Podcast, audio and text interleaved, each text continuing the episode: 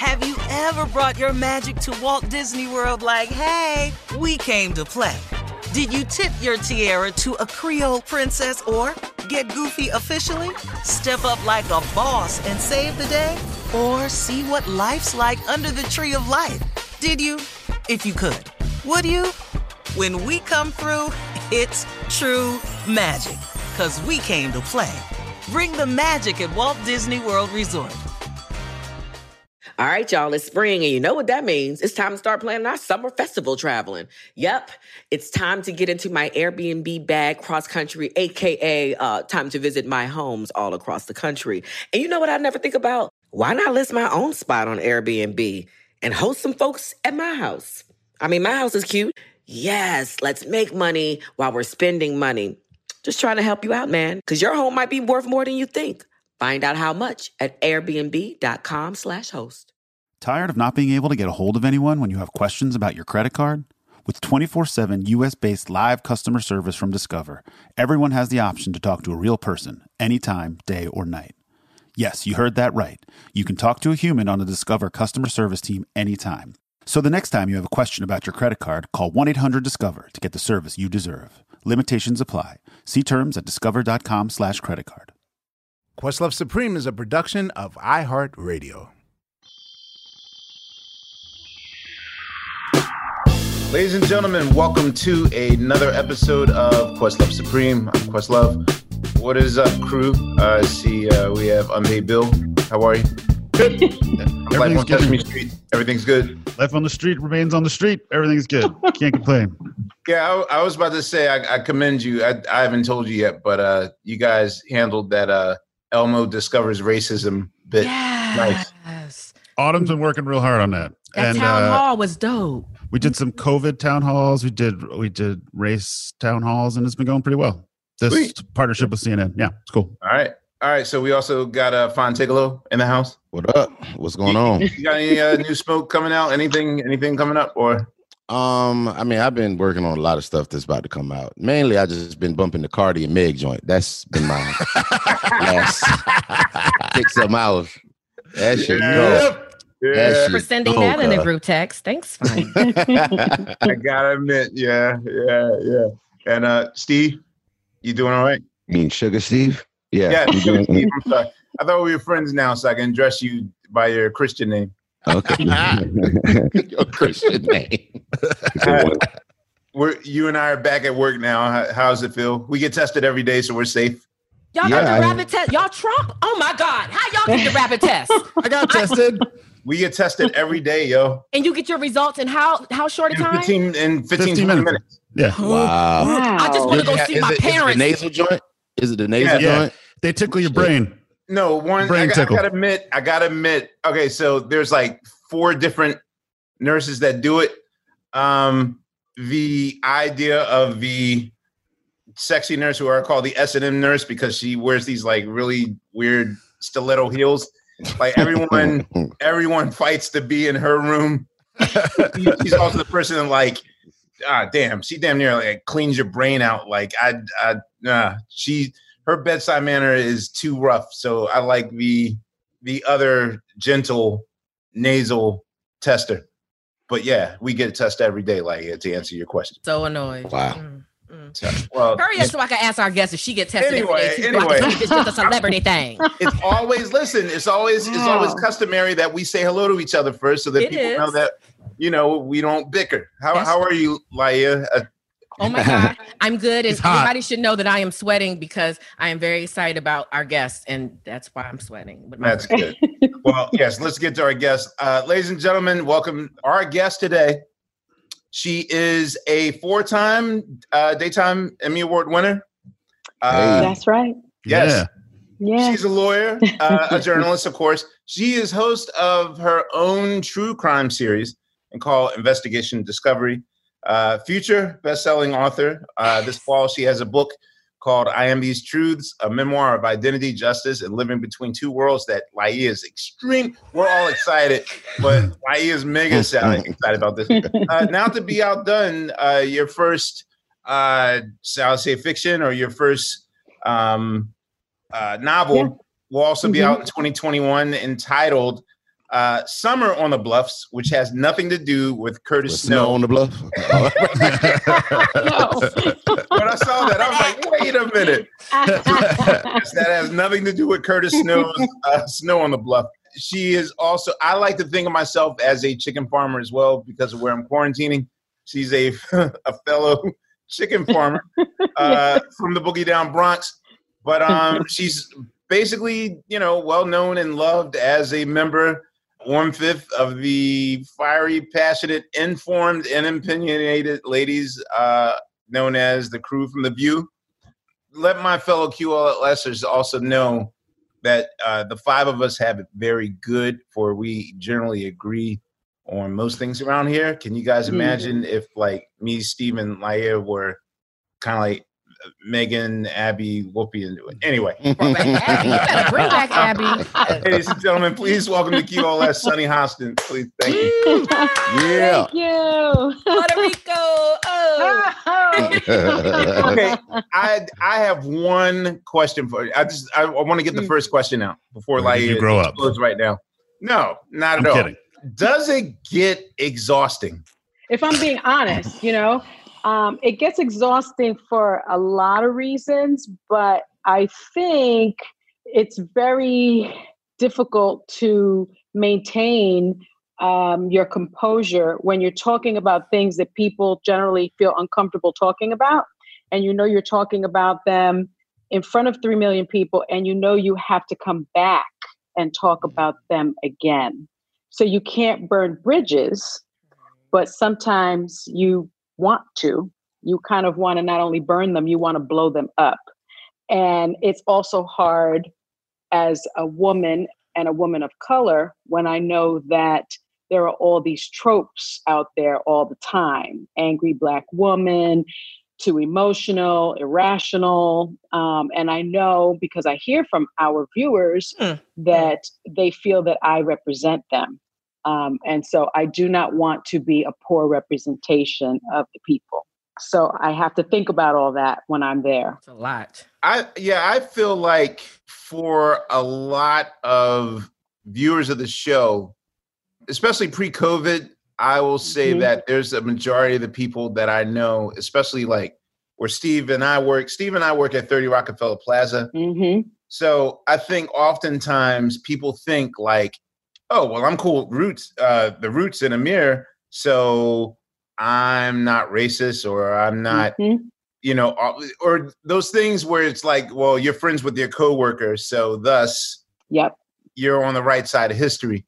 I often Mhm. feel as though I feel like you and Whoopi might be the only point of view of a person of color or a woman that most of middle America or I won't I, and I don't want to just say like oh only housewives watch The View like anyone who's home during those morning to afternoon hours watches it but we Mhm. all home now. Yeah. Yeah. That's why our ratings was- are so high. Right. yeah I was going to say that I often feel as though people channel into YouTube for opinions that they might otherwise not know about because they don't have friends that they're close to so I feel like there's added pressure on you but when the when the cameras are off and the show's done how awkward is that walk back to the dressing room for the five of you Mm. especially if It- it's unsettled Yeah, it depends on the day. I, you know, Mhm. in all honesty, Like um, last because we know we have to. Yeah, I mean, we know we know we're going to uh, work together the next day, um, and we may have had a really uncomfortable conversation. And what a lot of people don't know is, you know, we're totally unscripted. We don't know what anyone is going to say. We know the topics. We don't even know the questions that are coming at us. So after it blows up and we're giving our honest feedback, especially during these times like COVID and the pandemic and, and this presidency and you know this administration and I think what's become a, res- a racial reckoning, tempers are flaring, um, and and sometimes it's hard to you know look at your colleague and not be emotional and upset and wondering where, where, where did that come from most times though i'll be honest we we reach back out to each other it may take a day it may take two days but um, and, and sometimes it's immediate we will text each other we will call each other um, and say what was that. Um, we we have that relationship with each other now. We've done that, guys. Yeah. Ahmir, Yeah, you- happens. yeah, not what you, well, we've done. We've we've done that. Yeah, it happens. It happens. Happens. you have to because at the end of the day, it's kind of like another family too. So you know It is a that while you won't always like each other, you do love each other, and you you Yep. know want to make sure that you know that, right? Yeah. And we're dysfunctional like every other family, you know? So they're they're Facts. and Yeah. it is what it is. And imagine a family that you didn't choose, um, and a family that is we're, we're all very different, Mhm. different ages, different backgrounds. We we are as different as you could be, all thrown together. I watch you Um, maneuver with the age thing, and that's I, I see you. Interesting to see you and, and Whoopi because that's an interesting scenario because y'all have very different backgrounds and very different Yeah. views at times. A lot of times you get it's the same, but sometimes your experiences and her experiences come to, and I watch you, you you know, gracefully go in your mind. To me, I go, you go, that's my elder. Let me listen to her, and then Yeah, I will absolutely. Yeah, yeah. Absolutely. You know, I think at least that's how I was raised. Um, you know, you're speaking to someone of a different generation, you do that with respect. Even if you disagree, you dis- Mhm. disagree respectfully. Not everyone was raised that way, but that's how I was raised. Oh, I So- read. That's Likewise. how I yeah. comport myself. So how how hard is it, especially when you have to give so many teachable moments in sound bites within these like eight to nine minute increments? And the five of you have the platform. Like I'll say right now, the five of us have a rhythm or an energy that we didn't have maybe the first 20 episodes where we were talking on top of each other, Mhm. that sort of thing. Yeah, I don't say shit anymore. It's my rhythm. Silence. No, Because your but- Wi-Fi sucks. But oftentimes, uh, well, you've been there for two two years now, correct? four. Oh, four. Okay. Mm, Yeah, four. four. Believe it or not. Right. So, I, I, 2020 has been two years long. So Yeah, I know. so even in being there with four years and new blood comes in, um, and you know, and oftentimes, I, you know, I think that often when producers or executive producers are looking for someone to fit in, they're thinking about ratings, they're thinking about Yep. who who's controversial, who's rebel rouser. So you kind of kind of have to wonder like who's there just to be the soundbite of the moment on social media, mm-hmm. or who's there to really make a teachable moment to teach America and teach each other about how you feel as a human. Like, how hard is it to talk in sound bites that are succinct and and to the point, and also trying to make a teachable moment? Like, do you ever feel as though, you know, I mean, obviously, I'm trying not to make this about Megan, but I'm just saying, like, Mhm. do you ever think that there will be a teachable moment for her where There have been some. I'm sorry. Go ahead. I'm, I'm Yeah. well, yeah, I mean, there have been some, but it, I almost feel like Mhm. sometimes it's nine steps forward and then I eight feel and a half you. steps backwards. hmm As as far like how concerned are you about making a teachable moment in which the person really understands, and not in that way where it's just like, oh, you're an exception to the rule, you're the good one, but Yeah. or Well, you know, I your brand and not getting yeah canceled? when when i yeah when i am um thinking in the moment i'm i'm a quick thinker i think pretty quickly on my feet i think it's my training as a lawyer um, but i know what my job is um, and i know my job is to teach. Um, my job you know when you have that kind of platform you, you, you have to teach. And i'm not only trying to teach um, or inform my colleagues i'm trying to inform someone in you know wh- somewhere someplace in the country that hasn't heard that kind of point of view like you mentioned um, earlier that i'm sometimes the only person of color that they that they've seen that they that, that they can engage with. Um, and people do engage on social media that's absolutely sure. Um, and so i i um I, I try to do that. I will tell you that it's pretty difficult um, especially when it's a topic that i know is of great import right um, and I know what I say is going to be all over the media. Um, I know people are going to interpret it and misinterpret it.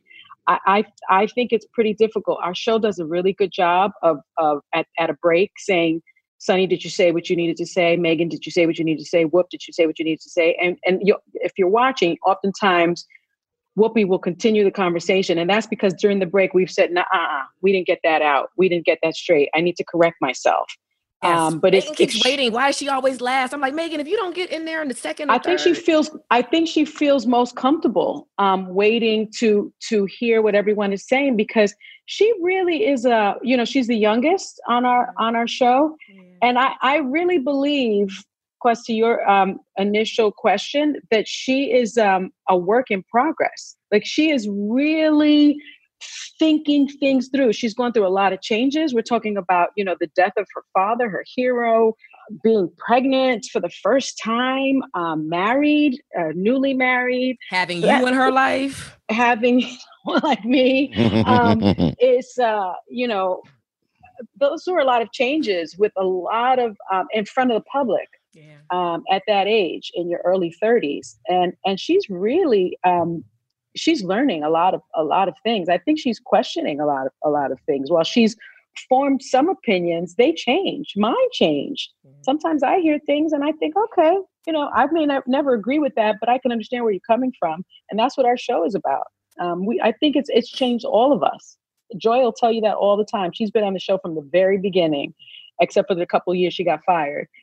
She'll tell you you know she's cha- she's a changed person because of it. She's a changed person, and and each host does change you in in ways that's is is very surprising. It's uh, you know, I I understand more about um, conservative women than than I ever have, or even care to. Really, Right. Right. what is it being that you think you understand now? What has the show helped you understand that you didn't before? you know one of the things that i grew up in the south bronx right so um and i i, I grew up with a certain group of people i didn't grow up um in the middle of the country although i i did go to law school in the middle of the country. So my experience is more varied than most people but my close friends um tend to mirror my opinions. We we we agree with each other most of the time. Now all of a sudden i'm learning okay, well, if you have never, let's say, experienced the kind of poverty I experienced, you take for granted a lot of things. And it takes someone to say, you know what, not everybody has health care. So you feel sick, you immediately get to go to the doctor. I, I've had the occasion in my family, someone's sick, we don't have health insurance. We don't have the ability to go to the doctor. So we're sick and we go to work and we get other people sick. So we're not being reckless, so to speak, because we want to be. We need to feed our families. And that's those are the kinds of exchanges that we've had backstage, you know, where people are like, that's reckless, that's reckless. I'm like, no, that's poverty. And and I can understand why she may feel that way. Someone, one of the hosts may feel that way because it's just not in her experience. She doesn't have the bandwidth. She's but now learning she how has great some. America She's is. learning it. Yeah. You know, It's, it's interesting watching Megan learn how great America isn't, like through you guys. She's, she's she's she's really she's learning things, and and we're learning from her as well. yeah, yeah. So it's it's good to have have um, someone who just has a different opinion. It's it's funny you say that because um I think in my second year, 30 Rock, like I think like maybe one death and one major sickness I had to like sit out for like more than a day. And um the first time I was like really, really sick, like with the flu, they were kind of like, you know, well, why the hell are are you in? Like you you could have got a sub to sit in for you. And, you know, I came from an upbringing where like I mean your limbs could be hanging off. Yep, You still you like you you still go to work. nothing has a way of working. And they couldn't understand that mentality Yeah, you know and meanwhile like you know one of them will have the sniffles and then like run immediately to the ninth floor to like the nurse's office. I'm like just get a kleenex. Like hmm and, like I'm, I'm learning the the, the the the cultural difference and whatnot. Well you mentioned the south bronx. That's i know that's where you were born. Could you give us a, a brief synopsis of what like your your formative childhood was like like the type of household Yeah. you grew up in You know, I I think my my my childhood uh, was a lot like so many of us. I my parents were teenagers. Uh, my mom was 17 when she got pregnant. My dad was 18.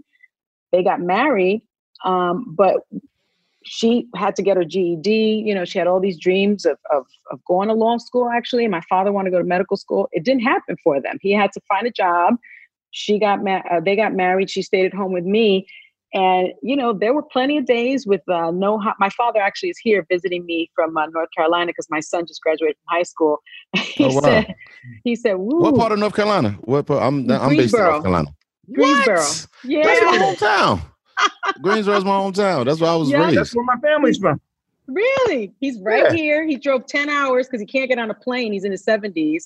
Right. he w- wasn't going to miss his grandson's graduation, even though it was virtual. Um, we couldn't go, we, but Roll we it out of watched. New York, huh? I Yep, yep. And he um he te- he said to me yesterday. He said uh, we were worried about the power going out, and I said that's okay. I'll just I'll just put some hot water on the stove. Um, you know, if it gets cold, and I'll, I'll heat up the room. And he was like, "You remember that?" I said, "Yeah, I remember that." Because there were a lot Facts. of days when we didn't have heat, we didn't have water, we didn't have Dang, yeah. food. You Having know, to open um, up the oven for heat. Did y'all do that? yeah, I, you that was open up I the did that. oven. you know that, the, Yo, I that still my childhood that. was like that. There's a lot of days, but we always had love. That was the interesting thing. Like we we we always had love. My parents worked. It was hard for them to get a job, um, and I will say for us, education was really important. For them, it was it was the game changer. They felt that that was a game changer. So we didn't watch a lot of TV in our house, but there were a lot of books. And it was sort of, you know, my mom's from Puerto Rico. So I, I think um, a part of it was, and, and so Spanish is my first language, but it was Spanish and English, same household, books, and work hard. Um, even though we don't have a lot, you know, she would make my clothes, that kind of thing. But we had love and we worked hard and things would get better. That was sort of the the vibe um, growing up. And I didn't even realize we were that poor. Are they still married? They, s- They're still alive. Um, Still alive, they're not married, but they date, which is really awkward. Say word. Wait a minute, Sunny. 'cause Hey. you- I didn't get to that part in the book. I got, I'm just at the part where they divorced, and that was shocking. Wait. Yeah, Tell it's me so about awkward. it. He's at a house now. She lives here yeah. So how long have they been seeing each other? years. A king. It's been years. yes. I would not like Wait, that I in my parents. this. I wouldn't like it. I. I love, love it. you went, Wait, how the what? I have so many questions. How do you do that? It's so ridiculous. I, How do you I really feel, know. Sunny? How do you really feel? Hey, Yo, can, hey, man, he want that old thing back. Hey, hey, can I just tell you though? It's funny in reading your story, Sunny, because shaking her head. so many parallels in that way. My parents are the same way. They, they they don't go together, but they're best friends, even though they've been divorced for 30 years. Yeah, But it's yeah. just funny in reading your story because you're an only child too. So it just affects Mhm. you really differently. it, it affects you differently. I was devastated when they got divorced. I was angry. I was upset. Felt like my whole world blew up. You, you know, they blew up my world, and now they have the nerve to be at my house, smooching in the kitchen. It pisses me off. I'll be honest with you. I just can't believe it. Listen, yes. But it's me. that. it was a break. That's That's all all. the That's just me. flourish. It was a break. So during the time period that you grew up in the South Bronx, um, what were your teen years into? Of course, I mean our our our podcast is music heavy. Um, Mm, so I'd be remiss if I didn't ask about. I mean, you grew up in in the birthplace for where hip hop was actually born yeah. in 1973. You so described the broken Uh, glass in your memoir. Like she described Uh huh. like a verse. like Oh, did you go to man. party jams and those things and I really did. I really did. I mean, breakdancing was kind of big back then um, as well. Um, Crazy Legs was out there. Um, I, I I remember going to um, the tunnel and seeing Slick Rick um, perform with Dougie Fresh. I was I, I just I loved music. I loved loved music. Um, I So guess you I'm were allowed myself. to go out. Because I was wondering because you well, had the show. I wasn't background. necessarily allowed to go out, Uh-huh. but I went out. I went out. I snuck out sometimes, you know, as a little bit of a rule breaker. I wasn't really allowed to go out. Um, because I also, you know, I was I was young. I was 12 in high school and 16 in college. Me too, So I Sunny. Wow. Me too. Yeah, That's That's why I was reading your book. I was like, yo, we are like That's the parallel issue. lives. Yeah. That's So- the issue. And so, but your parents, my parents are more like, you know, my mom was kind of like strict, but at the same time, she's like, well, dang, your friends are going out. So maybe you could spend the night out. And that's when you spend the night at the house, Mhm. but then you go to the club. Right. That's no, my my pa- my parents, um, no, they were like, "You're too young," and I looked young too. I looked Oh, right. mad You young, so it was kind of, uh, you know, a sneaking out type of thing, trying to make myself look older. Bouncers didn't like, you know, they used to have bouncers back in the day, picking people to get in. Um, they knew what I looked like. Um, you didn't I have prob- I'm steroids sure I in your looked milk. 16. These these breasts been here since 12. So oh. let me in the club. um, but it was it was you know I, I I loved music. I loved hanging out with my friends, breaking night. You know that kind of that kind of thing. But I will tell you when my parents, um, after my uncle, um, my uncle got stabbed in, during an altercation, and um, I I I, exp- I saw it. I was with him when it happened, and um, my mother said, Stabbed and killed, or just or just uh, like Uh, stabbed? he was almost killed. Um, he You later died. Um, you as a complica- I, Oh, I man. did. Yeah. Um, and it was it was horrible. My family decided, you know, we can't live with this kind of violence around us all the time. So they kept on trying to get an apartment in Manhattan, but because they're an interracial couple, they couldn't get an apartment. and they, Wow. they, they would go together. And and you think about it, I mean, you know, redline is, is such a problem and racial bias and housing is such a problem. But this is the 70s and they could not get a place to live together. But interracial Wow. marriages had just been sanctioned by the Supreme Court in 67. They got married in 68. So, you know, 70s, there weren't that many people that, that were um, married from different races then. So my mother went on her own and filled out an application in Manhattan. And she changed her name from Rosa to Rose. And she changed, uh, she used to go by her maiden name, which is Beza. Her father's uh, a Spanish Jew. And she changed it to, come. she used my father's last name, Cummings. So she became Rose Cummings. And if you look at her, she's, she doesn't look of color. And um, she got an apartment in Manhattan. And we moved out of the Bronx. And when my dad and I showed up, you could imagine the surprise and shock. so I I got the opportunity when I was um, going to high school. I, I lived in Manhattan in a better neighborhood and was able to hang out at the clubs in Manhattan too. So that was that was the upshot. But I I split my time because my fam- most of my family was still in the Bronx. Um mentioned after in the book in the memoir you when you tell that story about your uncle because sorry it was so good I- Yeah. I, I made a couple notes and you Thank said you. that you said that it marked the beginning of having to straddle multiple worlds which to me Yeah. started to make sense as a viewer of the view and the way you handle Mhm. things and Mhm. you just talked about how it become natural and necessary to juggle motherhood career loving and new and old friends and how when you moved to manhattan your old friends in the bronx was like oh you knew right they they still trip on me. It's so funny. They're like, "Oh, you fancy now?" Still to this day, because I have the same friends. I have And the same friends. getting jumped on the Um, subway i was like sunny i got that it's just I oof. did. I got jumped on the subway. Can you please t- tell the guys this story, please? Because this, Oh. Yes, that's good, please. because I had the I same did. experience. I did. You did. It's horrible. So That you know, silence I that you experienced. Yes, go ahead. it's horrible. I um I used to have to take the subway, two subways, two trains um from where I lived to this private school my father insisted on sending me to on Park Avenue. And it's like I had never experienced anything like that. You know, it was cer- certainly not my world.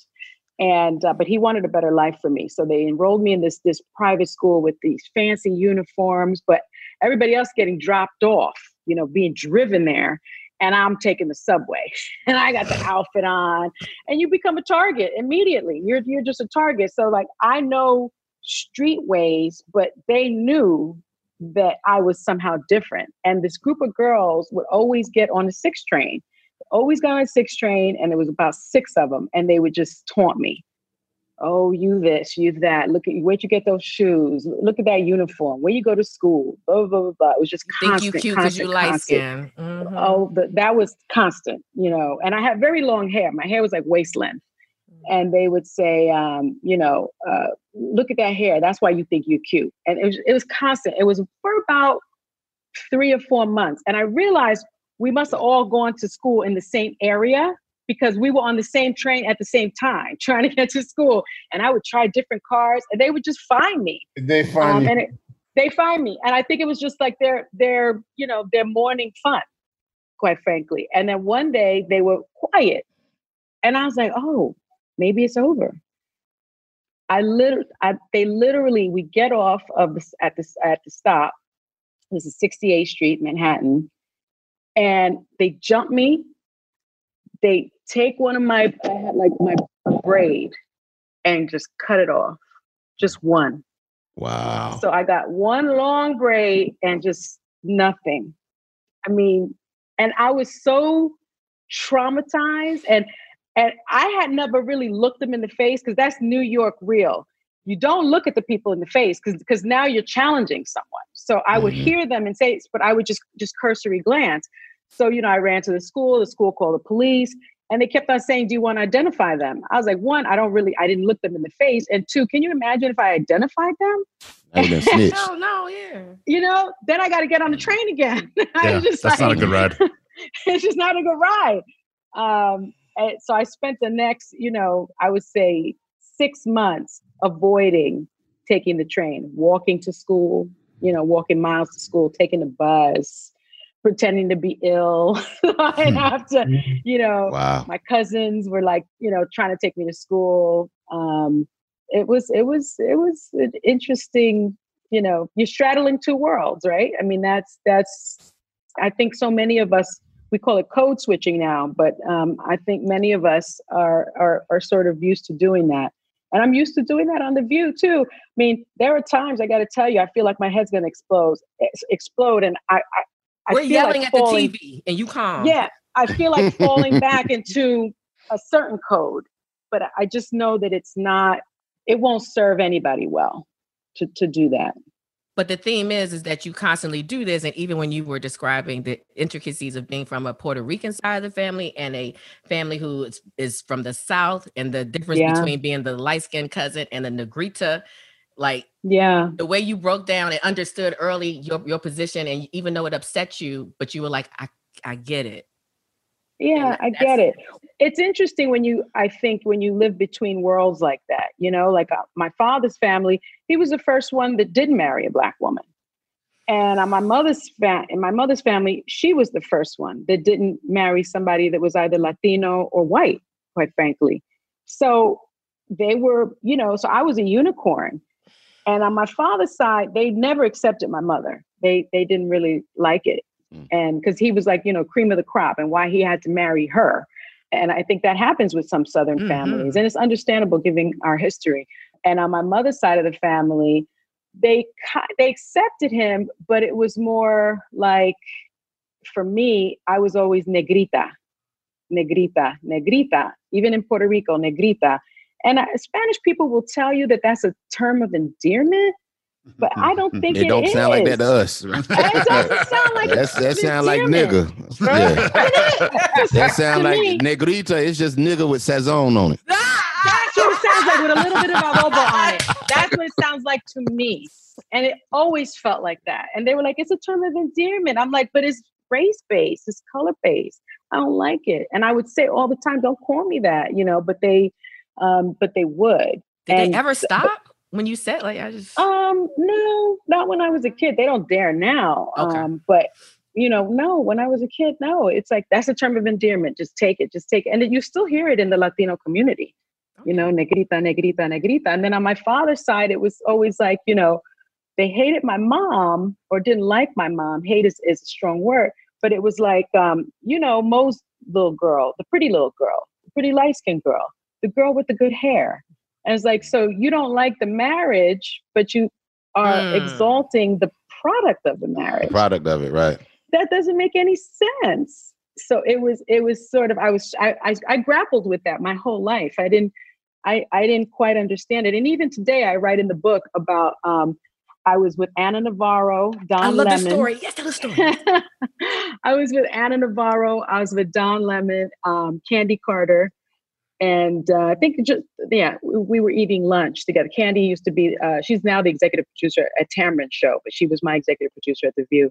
And uh, Candi's African American. Y'all know Ana Navarro, um, and and Yeah. y'all know Don. Of course, Don. Nah, he been tri- he lately. He been he done turned into Don Lemon Pepper as of late. He's right? He's real black now. I, I, I, I'm, always goof, I'm always goofing on him. I think he had a transformation in Ferguson when we were there, and he got tear gas. Yes. um, we were both there. But he, uh, you know, we were talking, and Ana was like, "My real name is Asuncion," and um, Ana was kind of like, "You know, I never thought you were uh, Spanish." I was like, "Really?" And and she only seemed to figure it out when J Lo's mom and I were talk speaking in Spanish. P.S. Ana should know that your viewers we have we observed that as well. I'm glad she Eh, came to her. You know what I'm saying? I was like, "Wait, how how how would you not know that? You were with me at CNN. I mean, I've done hits for CNN Espanol. You, I don't I don't understand that." And I think for her, it was more like because I was always so vocal about the Black community and Trayvon, and I, she kind of thought, well, she's just Black, like she couldn't be anything else. And then so we we kind of got over that and um she said but i apologize to you because i don't know. I i just i i didn't see you as a multi-dimensional person. And then Candi said the same thing. Candi was like well i owe you an apology too because she told me one day i kept on wondering why when we were booking shows like mlk shows um and you know You other other shows they never asked me for my connects I was like, why don't the bookers come to me? I mean, I know a lot of black people. I was like, hmm. y'all can't find anybody. Why don't you come to me? Let me open up my Rolodex. And she kind of mentioned to me one day, she was like, well, you're not really black. I was like, so Whoopi's the only black person on the set? I was like, it was just very surprising to me. And her opinion was she saw me as more Latina. And so you have these two women, one black, one's black, one's Latina. I'm both. And they are sort of erasing me from both communities From both sides, yeah. from both sides. And then Don Lemon, Don and I have been friends a really long time, uh, probably maybe 20 years or so. And he's just, he was like, welcome to Sunny's world. Cause I mean, that's, you know, he's dealt with his own issues, I think, being a black man from the South and a gay man. So he's, he's Yeah. traversing various worlds. Um, and his fiance is white. So he certainly has to deal with um, a lot of different, different issues. Well, once again, how exhausting is it? very, Exhausting. very exhausting. so, what are what are family gatherings like now for you? Because Mm. Mom and dad make it out in the kitchen. We already told that. Exactly, they're smooching in the kitchen. well, no, no, no. I just mean I that love it. You know, there's a point where if a light shines with you or if there's a, a success in your life, then you'll see a lot of people's tunes start to change. Huh. Um, Yeah. And I guess maybe I've just started to come to grips with how to even deal with that. Um, Hmm. you know, I mean, no, I was always like a family black sheep, and then Mm. Kind of like weird. you. once you once you make it, then it's like, hey, cousin Amira, Jay Z's coming to da da da. Can you guys take? you do get those calls. yeah, yeah, I was, I was going to say, like, with those, do you attend, you know, Mhm. family reunions and those things, or You know, you- I didn't for a Oh, while. Um, I didn't for a while, and then um, my my father's mother passed, and I saw everyone for the first time at uh, her funeral in a long time, and I missed them very, very, very much. When my mother's mother passed, um, you know, unfortunately, we get together at weddings and funerals. A lot of families. And when my mother's mother passed, I realized how far apart I had sort of become from, you know, both sides of my family, just in terms of trying to work hard and, like you said, kind of being the black sheep, you know, um, the other. I think it's brought us closer um, now. I think their passing has brought us closer because now more than ever, I think we need our families. I think we need our support systems. Um, and when you are the one that makes it, I feel a certain sense of responsibility um, to help the others in my family that just haven't been able to do as well. You know, I got cousins in prison. I've got, you know, other cousins that just can't afford to put their kids through school. And so I've stepped in the gap Yeah. in the in those places because I, I just I think when one of us makes it, we can really make a change um, for our families. So I, I I have done that. I've taken it upon myself to make sure that that I do that. So how exhausting is that? Because as a black person, that's Same. another side of it. To be being the one who made it, like Who's You the rich everybody? auntie now. Yeah. I am. for real. I support a lot of people. Um, Or Yeah. what is your relationship with the word no? um, And I'm not asking as the host of this podcast. I'm I need life lessons on this one. Your family listen to me. Be careful. uh, you know, I am I am not great at it. I've Mm. become better at no. I'm I'm certainly good at no when I think that it isn't good for the person asking. You know, I'm not going to help you if, if it's going to help you destroy yourself. Um, you need you need money for your next fix. You're not going to get it from me. But I, I I do have trouble saying no when I know I really shouldn't pile one more thing on my plate. I try to make the time. And self care, I think, is really important. And um, I don't, I know, realize that I don't spend enough time doing that because, you know, if mommy unravels um, or, or your wifey unravels, everything unravels. yeah, and the whole house Um, fall down. The What whole- is your everything falls apart. And what I, is I your self care thing, well. Sunny? What is your self care thing, Sunny? Because you do you're fighting fights all day. You're a whole day. wife and a whole mom, and then you got a whole lawyer, and then you fight. I for the got my black chickens. the chick. Um, That's I'm. How many is it? do you have left? I got 15. And no I mean- fox. I I I stay at a place that once had seven, Yeah. and then It- rac- raccoons. I didn't know how like vile foxes and raccoons are. Like they've They dug. are. They go. They go. They come right underneath. They even have things called chicken moles that just they just like to eat chicken and like Yeah. you know attack chickens. Well, we have we've we lost a few at first, um, and then my husband he's really handy and and can fix anything. He put like this steel gauge mesh underneath the coop, The mess, yeah. underneath the, the, the chicken run. Um, and so we were good for a while, and then we decided to they, they should free range because we live we live outside the city. Um, we were letting them free range, and then we had a hawk attack. We had a Oh. hawk incident. And these Chickens- poor chickens chickens. Yeah. Chickens were flying everywhere. I couldn't believe it. I was screaming. A screaming. hawk There incident. were feathers everywhere. sound like ridiculousness. Yeah. Oh man, chickens got chickens got them coming from above, from underneath, Yes, from the side, They from where. everywhere. They Oh, man. They they say hawks are supposed to be hunt. They supposedly hunt and uh, that solitary uh, hunters, but there were there was more than one um, hawk. Um, my my vet said it's um, possible that there was like a mother hawk teaching a baby hawk. But anyway, Teaching the babies, Oh. yeah. Wait, you're not in Out Pound te- Ridge, are, are you in Pound Ridge? No, I mean, but I'm in Westchester County. That's by you, right, Ahmir? Is that close? That's you too, Yeah. Bill, I'm, right? I'm in Pound Ridge. So yeah, yeah, I'm out they, here. they've been doing that to me too. Yeah. Yo, can I just say, speaking of hawks, Sunny, I wanted you to share with the guys um your initial list for a mate. Um, oh yes. Uh, in the Good book. segue. and I, I I know that because Sunny hawked down. She hawked down on her husband Manny. I Um, did. The only one that needs and I know that Bill and Fonte will find this fascinating. I did. I did. I found him in church. I say we met in church. No, you did. What does he say? says, What does we he did say? meet in church. You did Okay. not meet him. You didn't meet in church. No, you no, you saw him in church. We met there. Okay. What are you saying? Our, Like, our souls met there. You see Oh. what I'm saying? W- Got Where did y'all bodies meet? Well, well, what happened? What happened was that my mother Oh, yeah. said that my problem was that I didn't go to church enough. That's why I couldn't meet any good men because I was a serial dater. I was I was dating a lot of athletes and, and musicians and stuff like that. I won't tell Hot you girl which summer. musicians. I won't tell you which ones, but um, Uh-huh. here goes my husband peeking, poking in his head. Hey did we Manny. meet in church?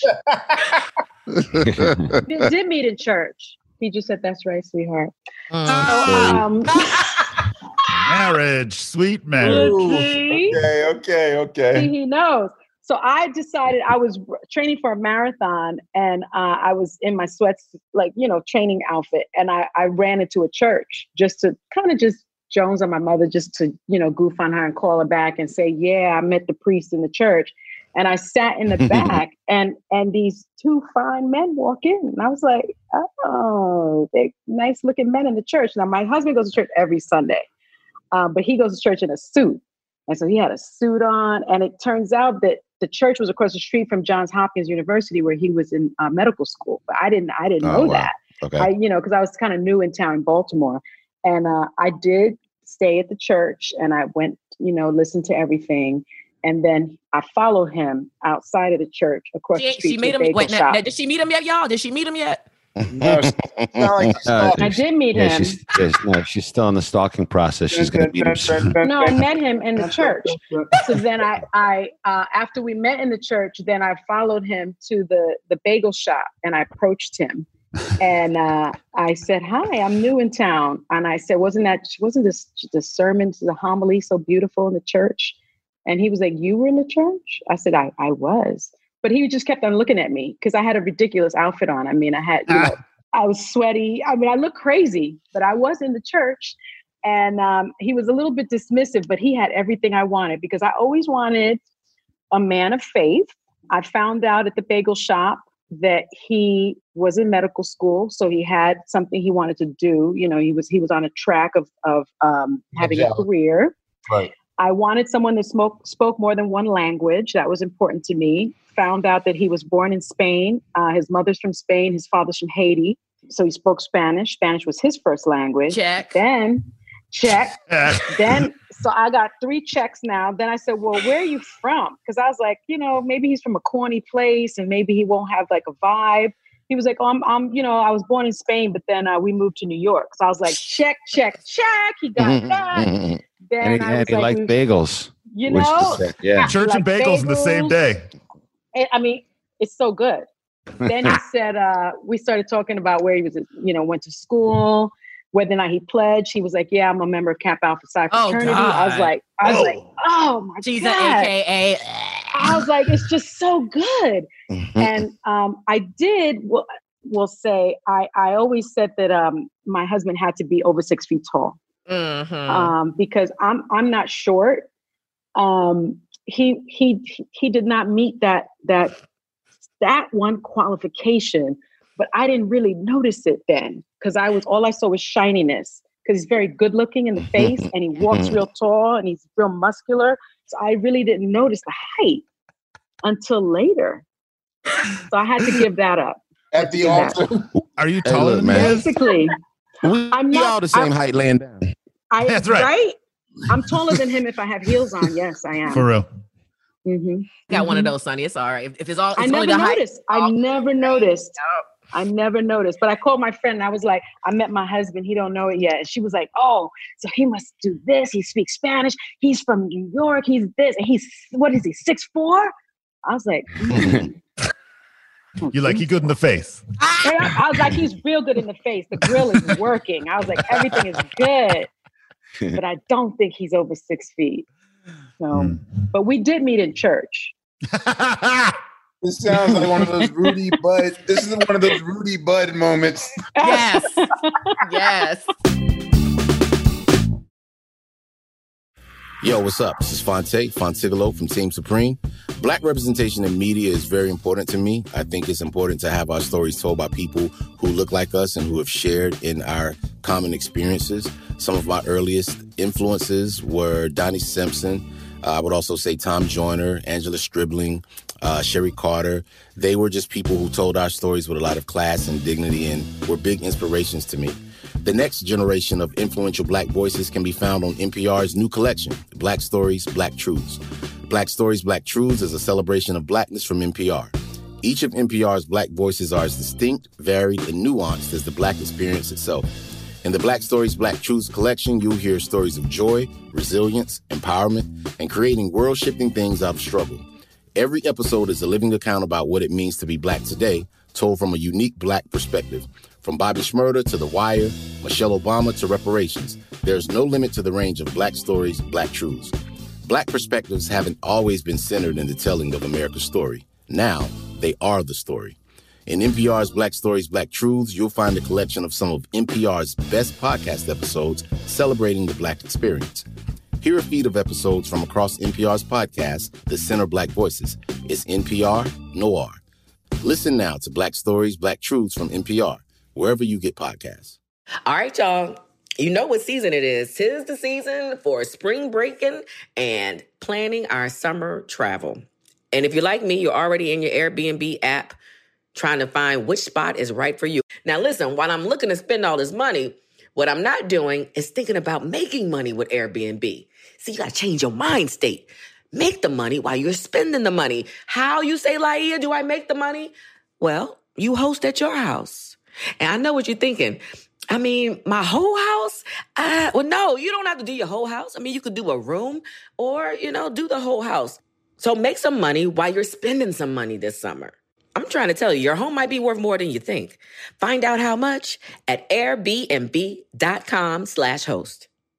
In the 1980s, Frank Farian was riding high as a successful German music producer, but he was bored. German pop was formulaic, dull, and oh so white. Frank had bigger dreams, American dreams. He wanted to create the kind of music that would rival larger than life artists like Michael Jackson or Run DMC. So he assembled a hip hop duo, two once in a lifetime talents who were charismatic, full of sex appeal, and phenomenal dancers. The only problem? One very important element was missing, but Frank knew just how to fix that. Wondery's new podcast, Blame It on the Fame, dives into one of pop music's biggest controversies. Milli Vanilli set the world on fire, but when their adoring fans learned about the infamous lip syncing, their downfall was swift and brutal. With exclusive interviews from frontman Fab Morvan and his producers Frank Farian and Ingrid Sagi, this podcast takes a fresh look at the exploitation of two young black artists. Follow Blame It on the Fame wherever you get your podcasts. You can listen to Blame It on the Fame early and ad-free by joining Wondery Plus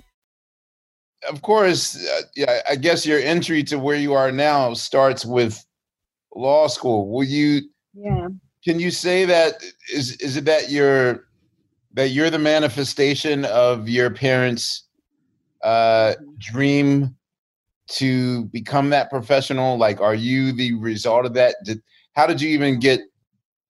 How did Oh, you yeah. have interest in in justice and It was, it was my mother. I actually wanted to be a broadcast journalist, and my mother freaked out. She was like, "What is that? ¿Qué eso? ¿Qué eso?"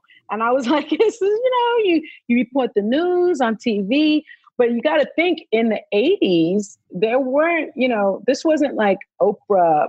You know, Oprah wasn't who she became, and um, I think in New York there was like Carol Jenkins, but there there just wasn't a lot of representation. I mean, there still isn't but there just wasn't a lot of representation in media. And um, she she thought that the best way to financial security, especially for a woman, law medicine, law medicine. She became a teacher, and she was like, "You gotta, you you need to become a lawyer." She's like, "You like to talk a lot, you like to argue a lot, you got all A's. That's what you got to do." And so I took the LSATs. It's, what was fascinating was I loved law school, but I would not have thought of it if not for my mother because I did argue all the time and I felt terrible like when I saw the inequity it bothered me it bothered me but I wanted to tell those stories as opposed to fighting for it in the courtroom. And it, I think it was certainly my mother because she lived a dream deferred because that's what she wanted to do. Right. Is that just a myth our parents sold us? Because now Mm-hmm. there are I have I have to say that outside of the entertainment profession, a lot of my friends are those medical students Yeah. and those uh, law students. Either yeah I played a, a spring fling 20 years ago, like the Roots did Mhm. something, and then I got to know them professionally, whatever. And none of them seem to be living.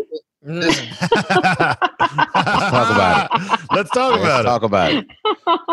Yeah, is is that a lie that America has taught us? Because what's weird is when I last went to Cuba, Osby's. I'm Well, sorry, the Huxtables. The Huxtables. I'm sorry, the, the Huxtables. The Right. Huxtables. The yeah Huxtables. right. yeah yeah when I last went to Cuba, uh, my connect there told me that parents groom their kids to be in the hospitality.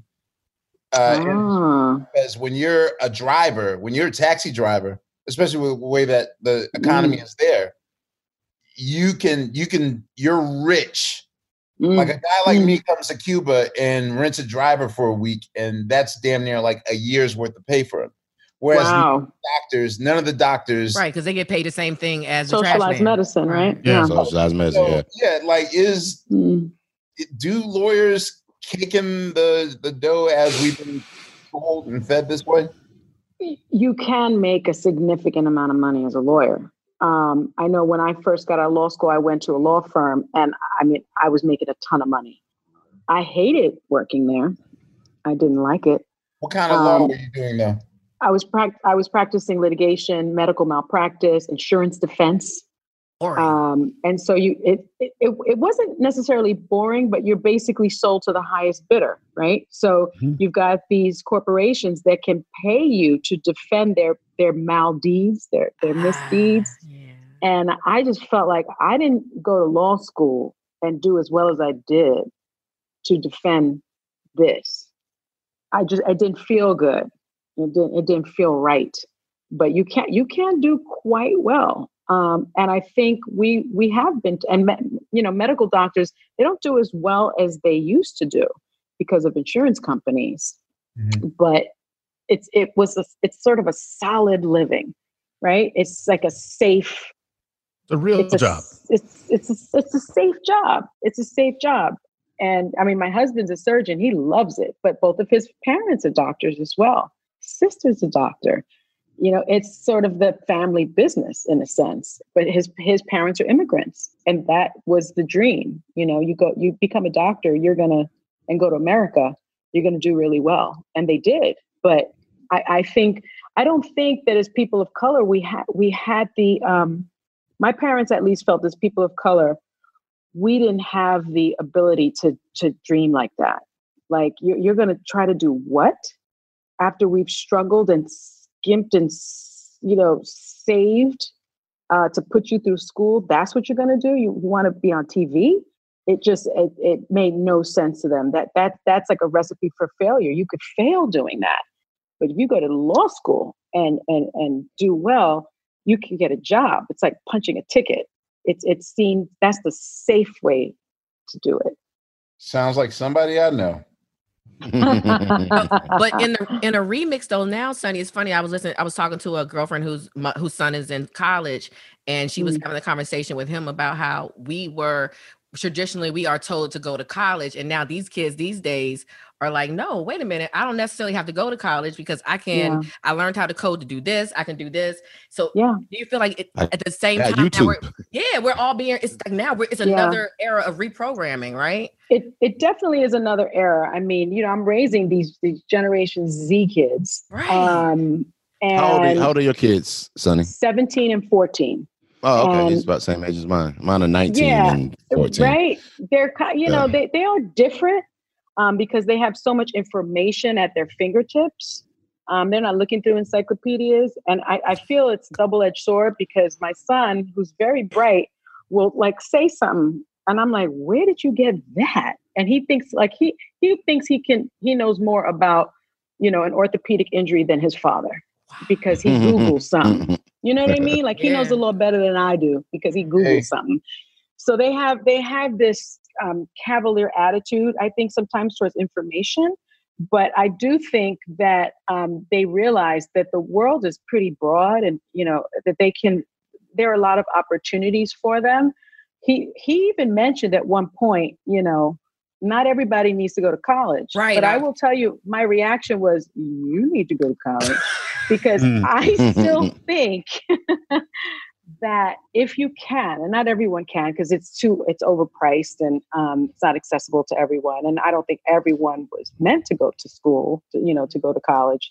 You don't necessarily need it, but I think if you can, it's education can still be um, an equalizer. I do believe that it can still be an equalizer. At least it was for me, and it can provide tremendous opportunity. And it, a, a lot of it is socialization, the people that Yep. you meet there. That's the big part. yeah, Yeah. it really is a It's network huge it's your part. first But now even that's being redefined Yeah. that now that everyone is doing we're all doing it from home now. So yes, you know what is college in 2020, 2021? You know what I mean? It's right. it's a different thing. It's a different thing. Well, I'll tell you, my son decided to take a gap year instead of starting college because he was like, my husband was dancing up and jumping up and down because he didn't want to pay the money anyway. But he was like for virtual. And uh, for us, yeah. you know, I thought, well, why should he go to a college and sit in a dorm room and, you know, not and be alone in the dorm room and then all the classes were going to be virtual and he was going to eat in his dorm room eh, there, there was really not the real college experience so he decided to to take a gap year because of. Um, I think 2020 pandemic. is everybody's gap year. This is all about. It gap is. Year. Did y'all see that episode of Blackish? That's like a whole thing for Black people now. Oh. I didn't even know we're doing that. Yeah. Yeah. The gap oh, the gap year thing. Yeah. yeah. It's the gap year. Yeah. When he first mentioned it to us, we were like, "You are not Malia Obama, okay? I am not the first lady, and that's what that's you're not going to do." Yeah. Gap I was a little. I was a little uncomfortable with it, but it made sense after a while. It's like high school extended. You know what else I think? I yeah. think that I think Gen Z is also the first generation that, you know, my parents were definitely the the product of you know safety and security and mm-hmm. get a good job and da da da da. Yeah, have something to fall back on, that sort of exactly. thing. Exactly. I think that Gen Z on will go with their first instincts, their first passions, mm-hmm. and yes, roll with it. Cause yeah, you and I mm-hmm. basically mm-hmm. like the same thing. Like my dad had plans for me to do something way different. And mm-hmm. you know, I had to hide for a long time that I was in a rap group and all this other stuff. Mm-hmm. So you know, Gen Z, they about it. They about it. They've been Gen Z. They've been watching police. They've been watching police snuff videos since they was twelve. So you know yeah, what I mean? Like, yeah, it's true. So they you know what I mean? These, these youngins, they bout it. Yeah, they So bout wait, it. so let me ask y'all a question on the sense of that, because since they are reprogramming, reprogramming the whole way we're supposed to think now, even on the subject of like race and sex, mm. I was mm. going to ask Sunny how, how, how, you feel about that because it's interesting. I was just I was watching. Um, I don't know if y'all watched the show. I may destroy you or whatever. It's a I haven't watched. I'm waiting for it to finish. I was going to just take them all yeah. in. Okay, well, there's just an episode. It's just interesting the way that they're redefining uh sex, sexual assault, things of these nature. And they were talking, and the it was an episode where the girl was having sex with someone willingly, and he took the condom off, right? And mm. so she was like, You assaulted me, right? Now, yeah. rewind 10, 15 mm. years ago, we would just be like, That motherfucker's an asshole, fuck you, right? But now these kids are like, No, that's assault. and yeah. it's just everything is different. Like this language from sex, race, everything is just. Do you find yourself, since you're on TV every day, playing this catch up game of trying to figure Absolutely. out? Absolutely. Absolutely. I don't know how and, to think no more. How do you think? You know, I, I try to remain enlightened. You know, I'm trying I'm trying to plug in all the time and, and get the information and, and make sure that um that I'm growing along with with every movement um, I will say, you know, I think it's really difficult to parent during these times because, you know, it's it's your it's your worst nightmare that a boy um, and a um, girl. So yeah, all, you know, some of you know your your your child's accused of assault or your child is assaulted or um, not understanding you know the new societal norms um, mm-hmm. I, I i spend a lot of time talking about consent, talking about what assault is, talking about respect, talking about, you know, they go to a very progressive school though. So um, the school covers a lot of those issues, which is which is good. But I spent a lot of time um, trying to be informed and try to and making sure that they are informed, because I, I think people are very awake mm-hmm. to their rights, which is a good thing, mm-hmm. um, and to to the ever changing, you know, we got into an argument like this on the show, but like, what is PC? I'm like, eh, you know, in my view, you know, people used to be able to say whatever they wanted uh, to other people. And mm-hmm. now people are like, nah, don't say that to me. And I, I, I think respect is at the core of so many things. And I, I, have been making sure that the, my kids really fundamentally understand other people's rights and respect that because that that's where I think we we're we're just missing we're, we're losing a lot in terms of our respect for each other. And we know it comes from the top. We know what, what we're seeing lately, but that's a fundamental problem. If I heard correctly, you said that your kids are 17 and 14. Yeah, yeah. It might be the norm right now, but if you can go back to like 2016, November of 2016, Mm. Mm. how how did you explain to them suddenly what was happening? like, I can't even imagine viewing the world, especially coming from where they came, where they were Yeah, of formative age, coming up in the Obama years. Mm. yeah. You uh, know, hmm. and no way am I ever saying that that was a rosy time either, but it seemed like a more manageable time, and it seemed like we were headed in the mm. right direction. It yeah seemed and i mean like- it's what was wonderful wasn't it that that that I, I felt it was wonderful that my children had for their first for their cognitive years they saw black president Yeah. Right. I, I thought it, it was wonderful you know, how do you explain life to them now that the rug has seemingly been pulled from underneath them? Or even not even 2016, like the idea of the riots. And Mm, like, how do you how do you explain that to them? Well my children um, probably because of their mommy um, are are very uh, are social um, activists um, and they're advocates. You know my son was involved in a sit-in at his school a couple years ago. Um, they're very well read. In fact it was part of his uh, it- it got so much press that it had to become part of his college essay. And when he was interviewed almost every college interview brought brought it up and brought up this this question you know like what what made you want to become an activist? And and his his answer really was that he felt that there was a, a backlash to the fact that there was a black president. And my my kids were um, very very noticeably shaken by the back what they perceived as a backlash.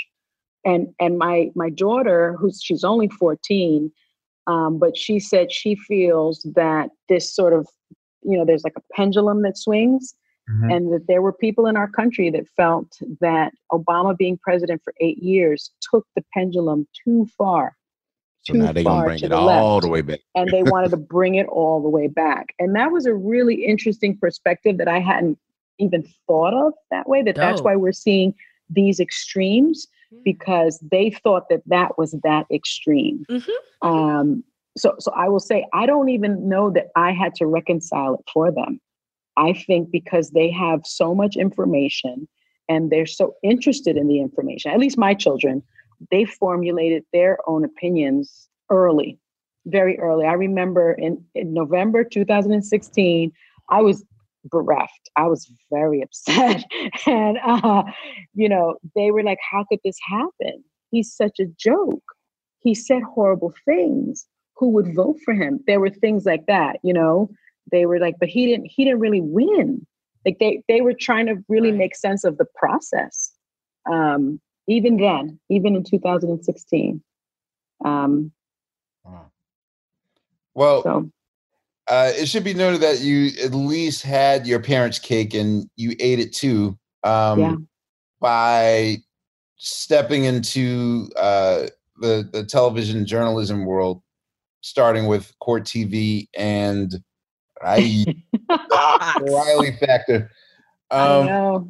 yeah, like okay. So, what was the deciding patient. factor that you should take this to a higher level and kind of get to your dreams? Like, what was the what was that moment where you were, where obviously you were like, you know, well, I am going to pursue journalism and Yeah. sort of dabble in law. do it. It was, and I write in the book that um, I always know when I'm in the right place when it feels like home, when it feels right, when I'm comfortable, it feels good. Um, the law firms didn't feel good. The Justice Department felt good. It felt like I was doing the good work, making good trouble. Mhm. But then after I had um, my first child, I was really blowing in the wind, and I went back and went to another law firm, making a lot of money, which was stupid to go back to a, a place I knew I wouldn't feel like home. And um, I was searching, but in the back of my mind, I have to tell you, I I knew that I needed to follow my passion. And um, I went to uh, a meeting of lawyers and had the good fortune of meeting a television producer there from Court TV who said, "You've got to, um, you know, you should be on television." And I took that opportunity and I seized it, and I really never let it go. I just, I just never let it go, and I just kept on doing it. And I kind of got discovered that way, which is unusual, right? You know, you meet Mhm. you meet a television producer, and you're on TV the next week, and then it never it, it never goes away. Um, and I feel like that's because it was my true calling, and it was something that I was supposed to do. But I also had the benefit of being married to an orthopedic surgeon who could pay the bills and c- who could Hold it down. hold it down for me and who was willing to do that because he basically we had a talk and I was like, I think I'm leaving this law firm and this has been a dream of mine and I want to do it. And he basically said, All right, let's talk tonight. Got home, pulled up budgets and pulled up savings accounts. And he was like, Okay. And he had just started his own practice. And he was like, Well, you know, I, and we had just bought a house and we just had a baby, two babies at that point. And he said, I could hold it down for about three years. You think you could you think you could make it in three years? Make you it think you could make make it what you're making now? Yeah. Three years? And I said, Yeah, I think I can. He said, then do it. Oh man, Couple that's- communication. that- that's some good That's couple communication. significant, right? I want to That's significant. now I don't know that a lot of people would, you know, So he may have been that. he- he may have been short, but he wasn't short on cash. no, he wasn't. And the moral to this story. Yeah. and to the baby journalists out there too, Sunny, not to say that you were also like still doing the work. Like you were going to NABJ, you was doing some of the stuff that the say all these other baby journalists are doing too. Yes, Yeah. you got to do it. You got to do it, and I continue to do it. I continue to go to NABJ. Still go to NAB. Yes. I go to NH NAHJ. I do. I, I continue to go to those. I go that, to yeah. local meetings. I go. Yeah. You got. You have to. You have to do it. You have to do the work. You know. I I text gotta people. What do you think Shit. about this? What do you think about that? You know. I mean, now I have just a wonderful circle of of you know other sister girl journalists who you know we're we're actually on this text chain and we go back and, and po- political um, journalists as well.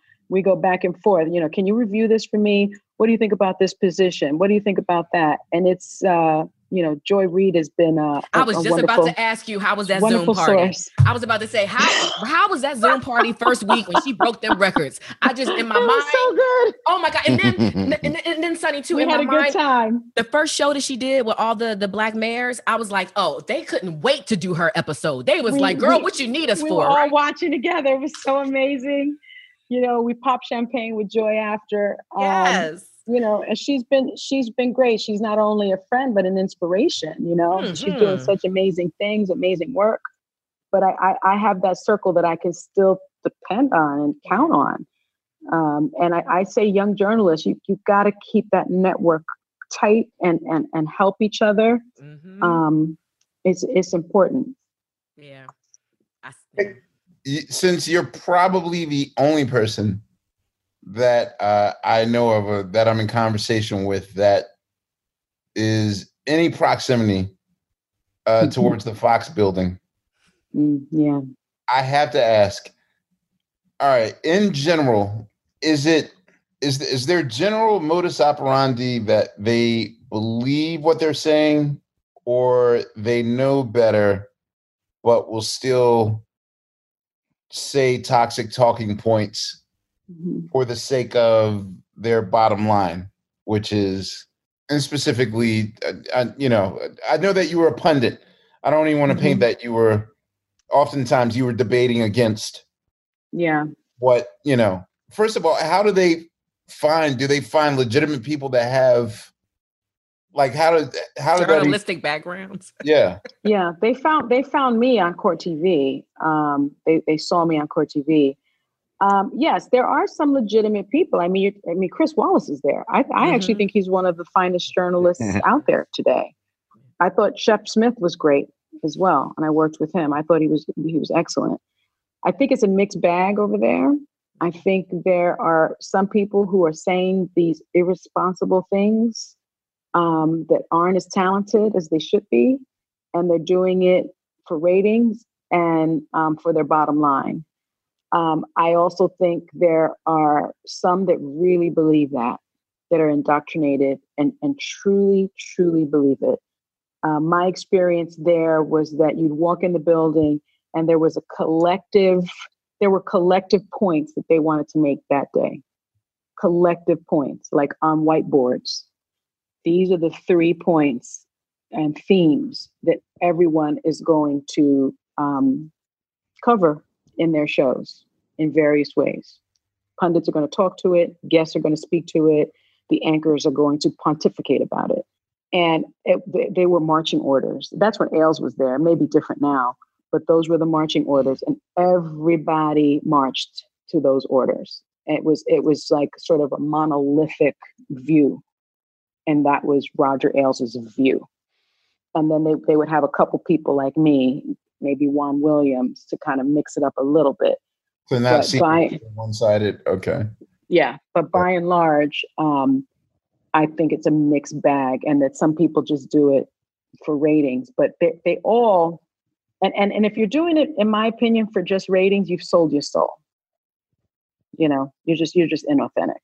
Um, it- you're you're even worse than the people that really believe it, right? Right. Um, and and then there are people that that I believe really believe it. I do.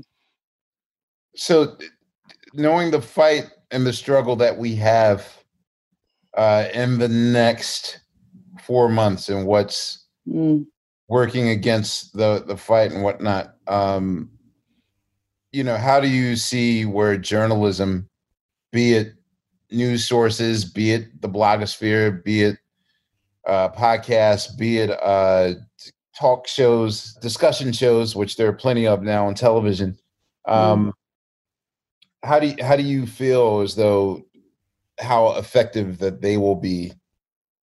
Uh, Oh, well, very effective. We know that. Um, we know Fox has been extraordinarily effective, and, and we know um, there are other programs that are extraordinarily effective. I will say this I think that um, there's a difference between journalism and punditry, right? Journalism and, and commentators, journalists and commentators.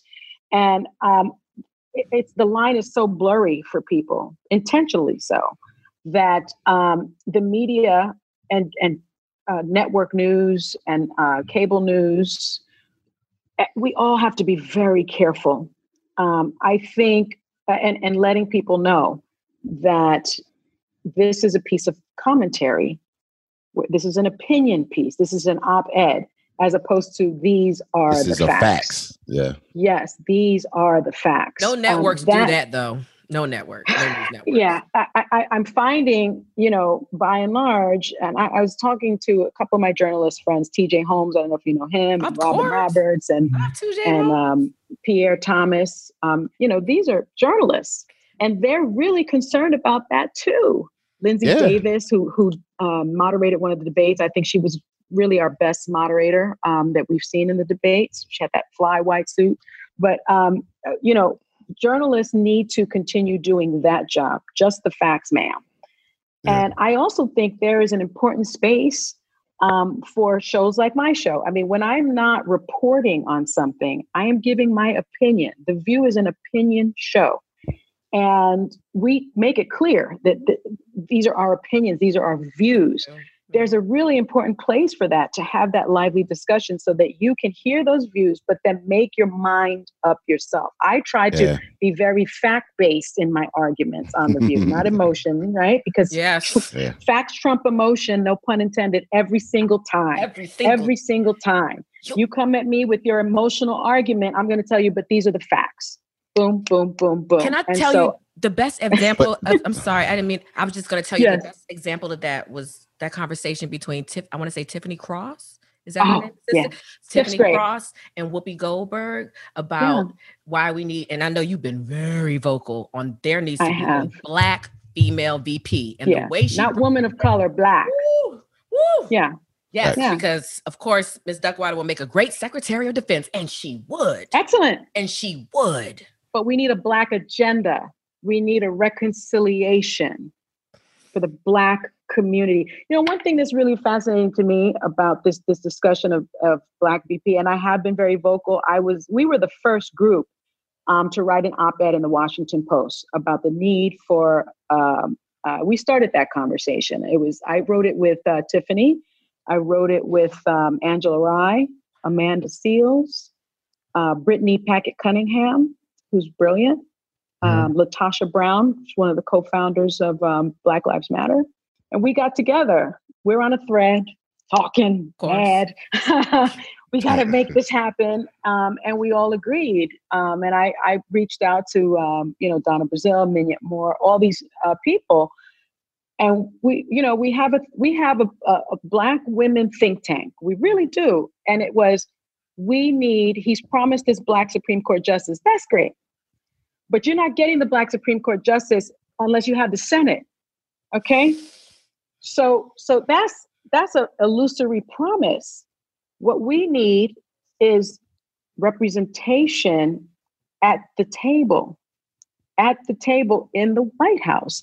And because Black women are the backbone of the Democratic Party, brought Joe Biden to the barbecue, resurrected his campaign Ooh. in South Carolina. Hey, Simone. Save that nigga. What's up, Simone? oh, I've spoken to her as well.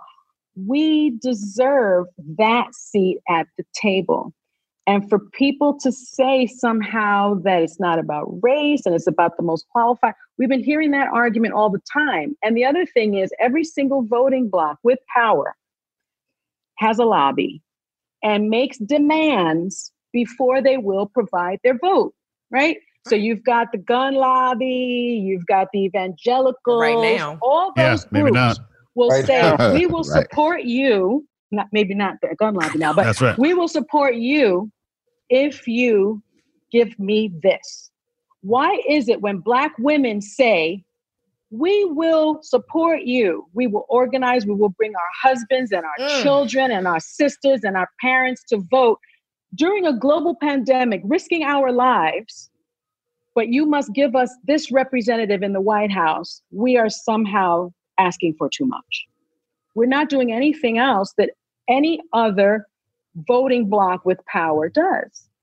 So I I just I don't understand why there's been such pushback with that demand because it's not a request. They're not used to us asking for stuff or demanding ain't a for stuff, request, too. yeah. they're not- it's not a request it's a demand um, that any other strong voting bloc makes and now is the time because once he's in the white house i mean the the, the black agenda uh, what, what is really the black agenda and if you've read joe biden's um, agenda it's okay it's a little squishy it's not as specific as it should be and you know he has he's an imperfect candidate and he has a lot to atone for when it comes to the treatment of Anita Hill, and it comes to the crime bill, and it yes, comes my to mass about to fall off my incarceration. Yes. he has a lot to atone for, and I think because you know no other candidate in the past 50 years, Democratic candidate, has won without the black vote. He needs to win overwhelmingly because if not, the current occupant in the White House is going to have to be, you know, it's not going to want to Yeah. get out. Black people got to risk their lives to vote now. Got to stand in lines because of COVID, because of all the attack on on on mail-in voting. And we I don't think people are going to be as energized with Tammy Duckworth, with No, you know. anybody other than Don't we need to black. keep Kamala in the Yeah. Senate though? I'm Yeah, what- concerned. I think she should. What do you think I about want- vice I want presidents? Kamala in yeah, either in the Senate or as Attorney General, or you know, You know, I think that um, Kamala, we've seen her. She is certainly the pro- uh, the prosecutor in chief. Um, I know her. I think you know California is a lock for a Democratic senator. Yeah. I'm not concerned about Kamala being in the Senate. I think she can be much more effective um, as vice president, and I, I I'd like to see her debate Vice President Pence. Um, I think she's a really strong candidate in terms of being ready to occupy the occupy the Oval because not everyone, you know, is Joe Biden is not immortal, and I'm not an ageist, Sure. but he is going to be 78. And what he needs to think about is not the next four years. He needs to think about the next eight and the next 12, because in three and a half years, the Trump administration has undone eight years of what the Obama administration did or was allowed to do. So, you know, you need someone that's able to kind of step in. And I just don't know that, you know, and, and step in and run because she has run the AG's office. Yeah. Um, you know, she she she has the experience to run out of all the candidates that I've seen. Um, I think she has she has the experience to run a country. That that's just my take. What What are your thoughts on Val Demings? I thought she was, you know, She's with her great, from and I've been in- You know what I mean? I was like, that's. I've interviewed you know, Val. I think she's great. Um, I think if you look at, at Val's um, law enforcement record, it's a little problematic. It's a little Yeah. prob. It can it can be problematic. More than say it, Ahmir, say it, Ahmir, say it. More than whose? more than Kamala's. Yes. Yes. Yes. Yikes. You got some research. Yes. I to mean, do. if you if you look at Kamala's, I've read Kamala's book, and the thing is, you know, you you get the black prosecutors get a certain rap. talk about it, And- Sunny. yeah, black prosecutors get a certain rap, right? Because unfortunately, there is the problem of mass incarceration. We know that black men are twice as likely as white men to get um, uh, arrested. We know about broken window policing. And so that's a systemic problem. And when you're a prosecutor, you have to enforce the law. Laws are changed through legislation. Prosecutors don't get to change the law. What you do get to do is you get to make, uh, you have prosecutorial discretion. So, you know, when I was a prosecutor, there were if I saw some uh, someone, a cop comes to me and he's got a confession, but the mugshot shows that the guy has two black eyes, I'm not taking that case to trial, Yeah. even if I think, huh, you know, he probably did it. If I only have that confession and he's been beaten up to get it, I have the discretion to say, this is not how you get to police. If you look at what Kamala did, she um, really was instrumental in changing the way things were done in California, to her credit, working within that system. Because sometimes you can't just blow up systems, you have to work within it. So I often say, you know, the black prosecutor, prosecutor's the, the, the person with the most power in the room. People think it's the judge. It ain't the judge. People think, oh, I got to get a good defense attorney. You need a prosecutor on that side of the table in that courtroom to make the right charging decisions, to make the right recommend, uh, you know, sentencing recommendation. That's who you need. I will tell you that in my time as a prosecutor, I didn't charge people who, um, you know, I, I put people in drug diversion programs. I looked at the whole person because I'm from those neighborhoods. I know the decisions that people make um, are not just because they're inherently bad.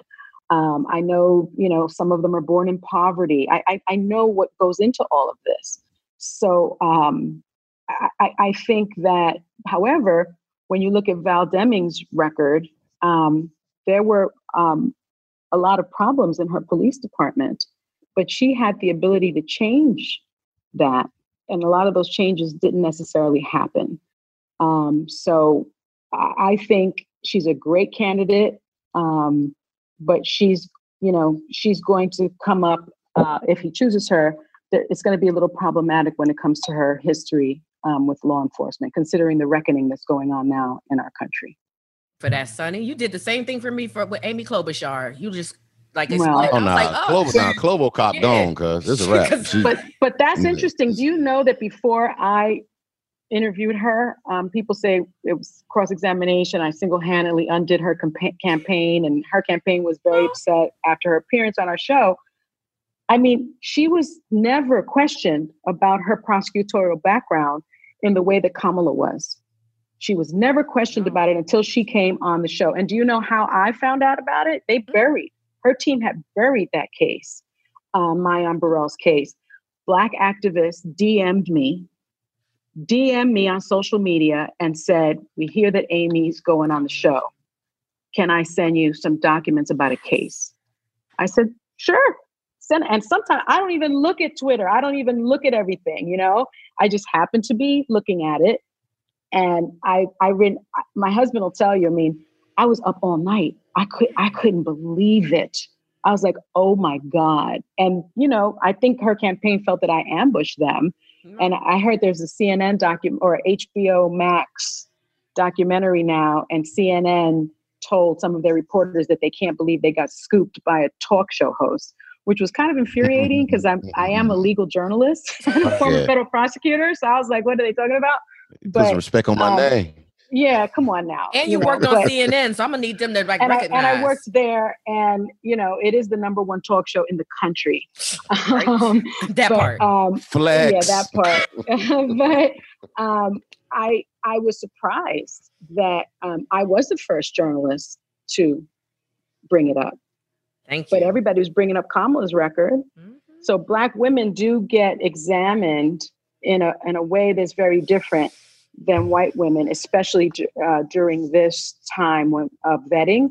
And um, I think Valerie Jarrett just came out with an initiative for the media called something like "We Have We Have Her Back," and they're saying if he picks a woman, especially a woman of color media, you are to um, profile and report accordingly. Not like you did to do Michelle Obama yeah, you are to do um, your jobs professionally and ethically.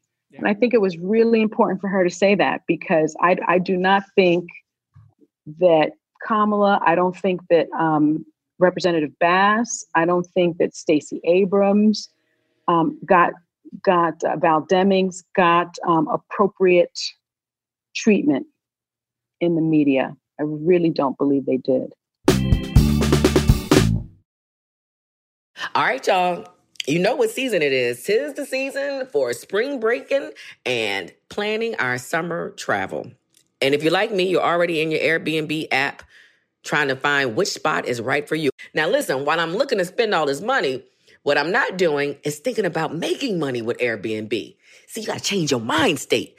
Make the money while you're spending the money. How you say, Laiya, do I make the money? Well, you host at your house.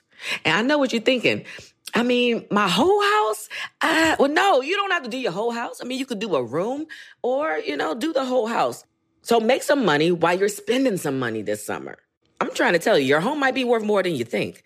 Find out how much at airbnb.com slash host. In the 1980s, Frank Farian was riding high as a successful German music producer, but he was bored. German pop was formulaic, dull, and oh so white. Frank had bigger dreams, American dreams. He wanted to create the kind of music that would rival larger than life artists like Michael Jackson or Run DMC. So he assembled a hip hop duo, two once in a lifetime talents who were charismatic, full of sex appeal, and phenomenal dancers. The only problem? One very important element was missing, but Frank knew just how to fix that. Wondery's new podcast, Blame It on the Fame, dives into one of pop music's biggest controversies. Milli Vanilli set the world on fire, but when their adoring fans learned about the infamous lip syncing, their downfall was swift and brutal. With exclusive interviews from frontman Fab Morvan and his producers Frank Farian and Ingrid Sagi, this podcast takes a fresh look at the exploitation of two young black artists. Follow Blame It on the Fame wherever you get your podcasts. You can listen to Blame It on the Fame early and ad free by joining Wondery Plus. Tired of not being able to get a hold of anyone when you have questions about your credit card? With 24 7 US based live customer service from Discover, everyone has the option to talk to a real person anytime, day or night. Yes, you heard that right. You can talk to a human on the Discover customer service team anytime. So the next time you have a question about your credit card, call 1 800 Discover to get the service you deserve. Limitations apply. See terms at discover.com/slash credit card. Can I can I ask? Um, oftentimes when I do watch news programs, sometimes I just wish that, and I know that we're supposed to, you know, when they go low, we go high. End quote. Mm-hmm. Still doing that? No, fuck all that. but you know, well, I'm just saying that you know, can't we, and we as in whoever we we is in 2020, like why aren't we playing as dirty or as devious? And I don't mean as effective, even yeah, as effective or as as effective as it's almost like we already Democrats. know that we already know what's in line Yes, to we ensure another four years mm-hmm. in November. And it's kind of like watching those old, you know, Dudley Do Right, Snidely Whiplash situation where, you know, our future's on this uh, uh, conveyor belt headed towards a mule saw thing. And, you know, it's, it's, why can't we play as dirty? Why can't we? You know, That's too loaded of a. No, it's not. For for me, you know, Jo- Joy Behar and I talk about this all the time. She's like, when they go low, we need to go lower. Lower, You know, yes. that- she's she's pugilistic, right? Um, I I tend to disagree. I I just think I it's it's I do. I think that with facts on your side, with the law on your side, um, you don't have to play dirty.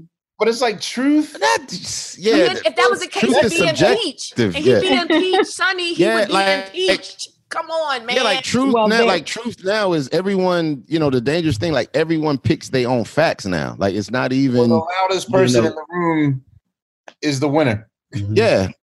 And even kind of to your point earlier, Sunny, about um, you know, you were talking about, you know, the difference between journalism and entertainment.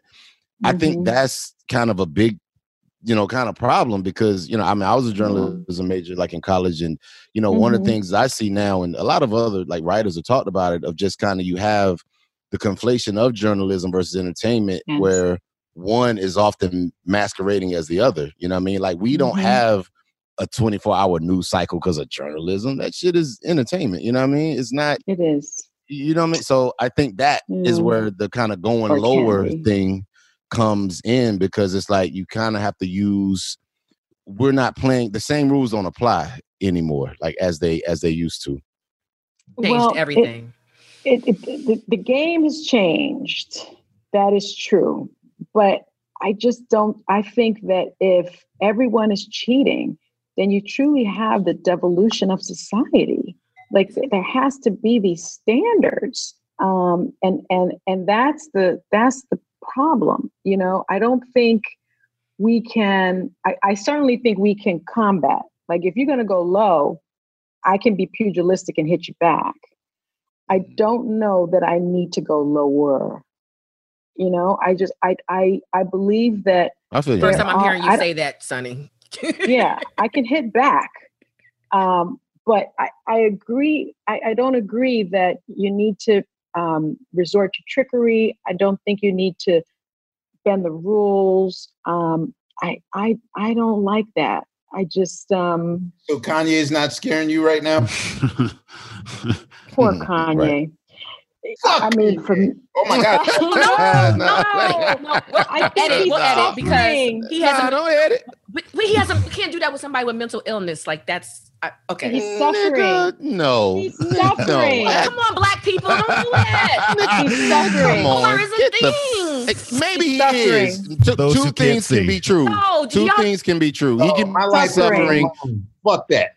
Yeah, fuck I all that. think This he's ain't really, time for that really shit, man. suffering. He's really suffering, and I think what's important, what's really unfortunate, is that you know he's not getting the help he needs, Right. and he can't. He's he, he's not getting it. I mean, And it's hard to help a grown person with a lot of money and power too. Like that's a whole thing. too. can't. Like what you I mean, gonna you do? gonna do? Institutionalize somebody? He has to hurt somebody. Like he has to their really, like, like Sunny, you can you can clear this up, but he literally has to physically hurt himself or somebody for him to be Mhm. forcibly hospitalized. Correct?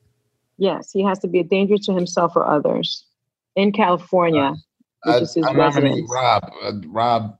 I don't know. I don't need he's Rob. suffering. He is. He is just. I mean, it is. And think about his old music, right? I mean, oh, I mean, I, you know, I could listen to it. I thought. I thought it was like masterful. Some of it was Yeah. masterful. Yeah. And, and now you look at him and you're like, he is really suffering. My my son was upstairs. He was working out and he was listening to. I can't remember the song. It was like um, Y'all such men. they're men. I building. can't stand y'all. They're building tunnels up under Nah, us. I just know that nigga. That ain't no man. I know this nigga. Get the fuck out of here with that shit. Like, no. Well, can't be sick. You don't So think wait, he's sick? you don't think You he's don't sick? think he's sick? He's sick. I think he I think he is who exactly who he has always been. you think so? I He's think still he's so sick sick. and manic Look, bipolar. man. like that. That's Yeah. real. I'm not saying that I'm not negating any of that. I'm not I'm not I'm not negating any of that. I'm just saying just in my very limited view of him and as I've always said this even before he started all this this stupid Trump shit. You know, Mhm. when people would always ask me cuz you know, we worked with each other very early, you know, on in his career before, you know, he was Kanye, Mhm. Kanye. And the thing that I've been always telling people for years, you know, when people talk about the old Kanye versus the new Kanye, the thing I would always say is like, listen, man, Kanye is the same dude he has always been. It's just now Mm. he has much more power, influence, and a bigger platform to be who he is. He's just become more Mhm. of who he already was. So, by my estimation, there is no old Kanye, new Kanye. It's the same dude, just with much more resources, you know, at his Mhm. disposal. That Is it well the same Kanye, nigga. sick Kanye though, Phonte? I don't know well. Yes, sick. I'm a just, well- that nigga well been the Kanye same nigga. sick Never one. knew well Kanye then. Yeah, yeah.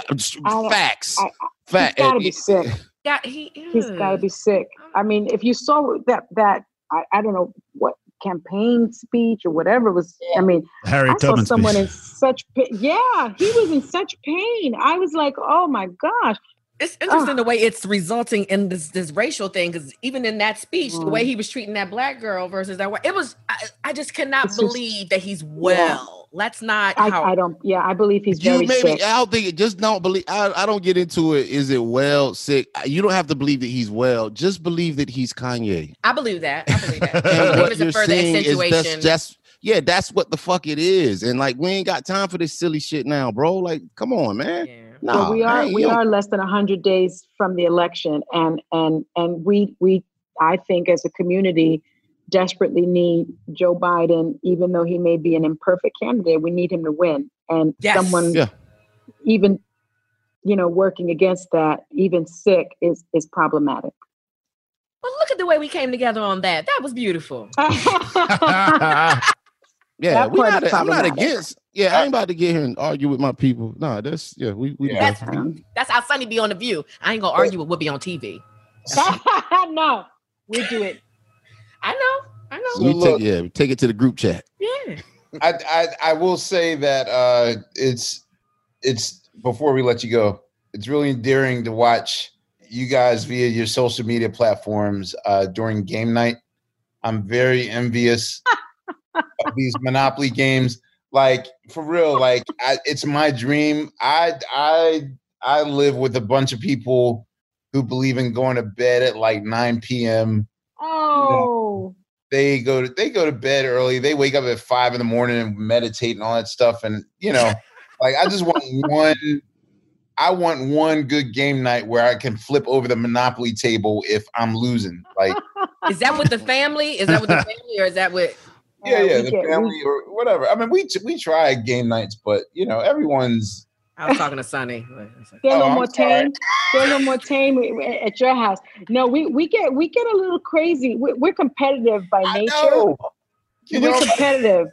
Everybody. My father. I posted yesterday. We we had a game night with my father. He started trash talking about ten minutes into the game. I was like, "You haven't played Clue in a minute, and you trash talking." He's like, "Yeah, yeah, keep on playing, keep on playing." It's just it's just kind of a family dynamic that we Play have. Clue? But they, oh my god! oh, we play Clue. No, they Yeah, do, I mean, yeah. just just ignorant. But Looking it it's up. been such a wonderful thing for us because you know Manny usually leaves very early in the morning um, to see patients. I usually leave early. The kids are, you know, they're athletes, so they're they're constantly running. This has been the first time in years. The one silver lining for us is that um, we're home together, and we've been home together for months. And um, Your daddy fine. I'm sorry. thank you. he's I'm cute, isn't he? Yeah. yeah, he's he's he's he's cute. Tell your mama But I we, get it. I'm um, sorry. Go ahead. I, I know it's so ridiculous those two, but um, I, I I love that we you know we've all been able to spend that time together, and like the kids are serious about family game night. They're like, um, Thursday night is family game. Like they decide when we're going to play, and they decide what we're going to play. What's your, and fir- your top three games? Because we're needing some new su- suggestions for uh, this quarantine. Monopoly, Monopoly. Clue, and I would say probably I ain't played it's a Clue in a toss up between Pictionary and Uno. I about to say like Uno. That's Uno. come on, that's They black. like state. Uno. You gotta have that. Yeah. Yeah, they like Uno. Doubles and triples. Doubles and triples. I'm yeah, I'm in a Yeah. Oh. household oh, that don't believe in stacksies. No, doubles and triples. Nah, we Right, stack. We stack man. it. We stack it. The only thing is you gotta stack. The only thing is you stack with the same suite. So if it's a draw two, I Oh, can stack a draw two, but you can't put a draw four on top of a draw two. Like we only yeah. yeah, Oh, yeah. Yeah. I go get her with it. I go get her with it. All, Yeah, you all draws are, are this. All All, draws are the same. all draws Ahmir, no. Nah, Nah, we don't do that. Nah, nope, nah. Nope, We nope, were Nah, them, fighting nope. you them rules, house. them Yeah. rules is them, them You- rules you- is for niggas that used to read with their finger under the word. Hey, fighting with you on Hostin Family Game Night. There would be a fight up in this house. Oh, that's good. that was good. That was a good one. That was a good one. That's good for the coffee table book, Fate.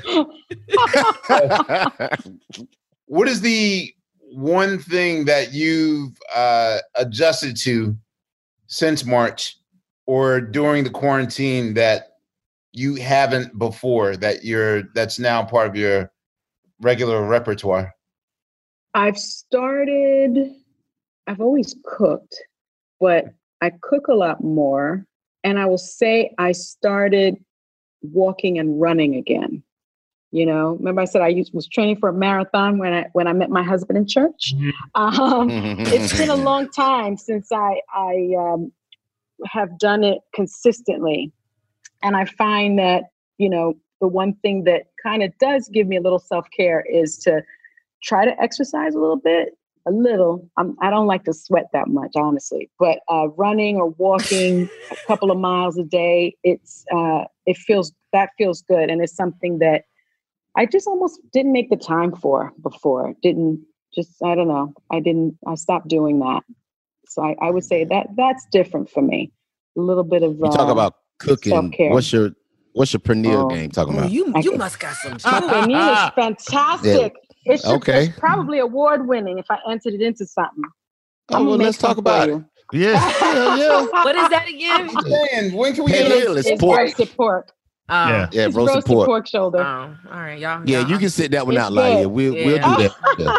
I'm, and I don't That's eat good meat, old but. I, I, I certainly can make that. Um, everybody, that's my usually Thanksgiving and Christmas. I, I throw that you know into the mix, but I will make it especially for you. Okay, we'll be over. Thank you. Hey, Sunny, can I just ask you a quick technical question? Yeah, yeah. The way y'all are Yeah. taping the view, so are you you're still at home? They, they just gave y'all one background. I know what they is it- hooked it up, didn't they? because it wasn't always It's- like that. Like y'all were in your houses. good. Now y'all sitting on the couch. Yeah, we're still at home. What they did was when they realized that we would we would be doing this all season and Uh-huh. probably likely into next season as well. They brought equipment into our homes. I mean, people had hazmat suits on. It was really impressive. And ABC basically sent trucks with equipment and people in hazmat suits to everyone's homes. And um, So every morning at like five o'clock, you get these trucks in your driveway. No, they they they put them in like they built these kind of mini studios in each host home, and so we have a um, big screen behind us. It's not a green screen; it's actually a huge monitor that po- that we have a picture um, of where we generally the background of where we generally sit on the show. Right, right. Oh, It's so Yeah. dope, y'all. Like, Can we get that it's up great. here? That's what I was trying to figure. out. I was like, how we how we do that? Yeah. And then we have our, our lighting and I mean they they basically made sure that we could continue doing the show remotely. And you know, there've been a couple little glitches uh, because it's hard because you don't want to speak over each other. And so it's it's a little bit difficult. Um, but we we now have monitors, we have prompter now, we have feedback where we can see each other. The first month we didn't have that. And That's then weird. it just they came in, fixed it, and um, you know, we, we interestingly enough, we used to be, you know, sort of like number one, but they would break out syndicated and non-syndicated, and now we're number one across the board um, in all That's of so daytime dope. TV. Yeah, I'm mad y'all on vacation this week. Mhm. I, I know everyone's like, I can't believe you're on vacation, Mm-hmm. um, but it, I think it's because we're we are at our best when we are just talking about the issues, even the uncomfortable ones. Yes. That's when we're at our best. so. That's when people to- are at their best They are when they when they talk. Sunny, I have to thank you because, and I'm gonna thank you from all the people that. I know that watch every day, from my dad to my best friend Khadijah, because Oh. although I know it's a heavy weight, you carry it so classy and so beautifully, Thank, and I just thank really, you for saying that. yes, I really appreciate you. I told you this at Ahmir, Ahmir one. DJ the Oscar party once, and I I wanted to say something Yeah. to you, and I walked up to you and I was like, Oh, I want you to know I see you and I appreciate you because we do. thank you. Yes. Yeah. Thank you. facts. I, I uh, one quick thing I will tell you is that um, I was diagnosed with diverticulitis, stress-induced diverticulitis, um, Mm. which is like an inflammation of the intestines and stuff. Intestines, and yeah. uh, yeah, I was I was I, I got really sick last last season, and and last season was a tumultuous season for us. I lost like 20 pounds. I couldn't eat. Everything I ate bothered my stomach. So I went to the, the GI doctor, and he said he usually sees that in what what I have in 70 plus year old women uh, and men, 70 plus. And he said, but it's stress induced. Are you under an extraordinary amount of stress? And I was like, no, I'm not. I'm fine. I'm only on Um, the number and- one talk show in the country. No stress. I argue stress all at all. day. stress, no stress. Yeah. Right. And I realized that it is a heavy weight because I attribute that to the fact that there are things sometimes that I would like to say. Um, and I'm sure all of you understand this. There are things that I would sometimes like to say that will result in my losing that platform. And I think it's too important of a platform to lose for our community. And so I do not say those things. But when you internalize and internalize, um, you could end up with stress induced diverticulitis. So I say that as an example because I really think it's important. If you're not on television talking to 3 million people, um, you really have to talk it out, right? You've got to get all of that stuff out. And I think now it's more important than ever um, to, to do that. Not censoring, I'm not censoring myself, but I'm I'm trying to keep it classy at all times. Well, Sunny, I would cordially invite you to the Questlove Supreme group chat where you can say all the problematic shit you want to say, all the all the shit you can't say in front of these white people. It's like You can just therapy. Come to us. It's like therapy. It's like Yeah. therapy Group- for group black chat- group people, chat white is the people. new- hey, group chat is the new social Yeah. media. So if you ever just want to But just we're come gonna in, need to do a trade though. I'm gonna need to get into get into that good light skin and loud group chat she in with all uh, all her folks. That's a good one. That's a, that's a good. let me that's light skinned good and chat. loud. Did you hear all the women she named? I was like, yep. Not she, I all know. light skin though. I, f- I forgot to say Jemele. Jemele Hills on she light skinned and loud. She don't that, Joy- He yeah, not she- light she- skinned. Y'all about the same she's- complaint. Y'all, y'all, y'all yeah, got the paper bag. Yeah, we, We yeah. got we got I got the paper Jemele. Who bag. else we got? It was Joy, Jemele. LaTosha, Joy, Alicia, Alicia Garza. My, Um, my girl from CBS that sits in for uh, Gayle sometimes. That oh, what's her name? She is so sharp with the short haircut. Oh my god. Oh, she- Yeah, we we do we do we keep and and what's great is sometimes when they see me on the show and they see that I'm Mm, mhm. really you know drinking my tea because I'm like if I get into this I'm a, Oh, I'm gonna last week my you was like this. Last week you was like this. Ah. Mm, mm, mm. Yeah, because I'm gonna lose my job. I'm gonna lose my job. I can't. You were I about to can't- lose your job. I am. You were about to I'm right your there. job. I'm right there. Wait, can I I ask? I, just- mean, is is it possible? Is there a line to be crossed on the view? Rosie O'Donnell. Man, hell I yeah. mean, It- said yeah. said directly on the show, not like things discovered. I believe there are lines, and I It's believe always a line for black eh, people. Well, mm, Mm, well, mm, mm. There it is. And then, Always. But there's a line for everybody. I don't I know. have a question. that is Yes. Since we're talking about this in, in this time that we're in right now, where seemingly everybody has an opinion, uh, Mhm. we're all encouraged to speak speak up and speak out at this point, certainly. Yeah. And uh, but on the other side of the coin, if you say the smallest thing wrong, your job Mhm. is at risk. Your life is at risk. Mhm. Everything.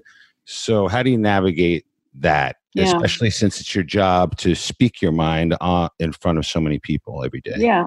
Well, I I try to navigate it very carefully um, while being authentic.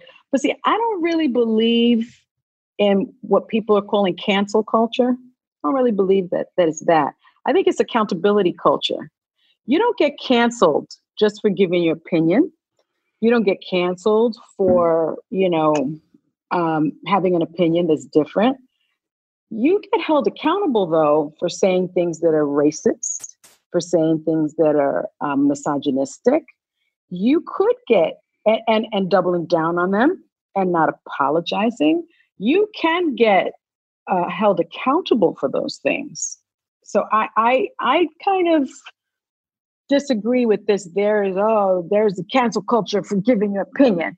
No, I think people are are for the first time in a long time being held accountable for their actions. But I, because of my platform, um, I am very careful um, about ho- what I say, making sure that it's fact based, and how I say it, because I also think there's something to be said about dealing with your colleagues gracefully and uh, respectfully so that you can go to battle with those same people the next day without hurt feelings and things like that, and without people feeling personally attacked, uh, feeling like they've been disrespected just because of their view, right?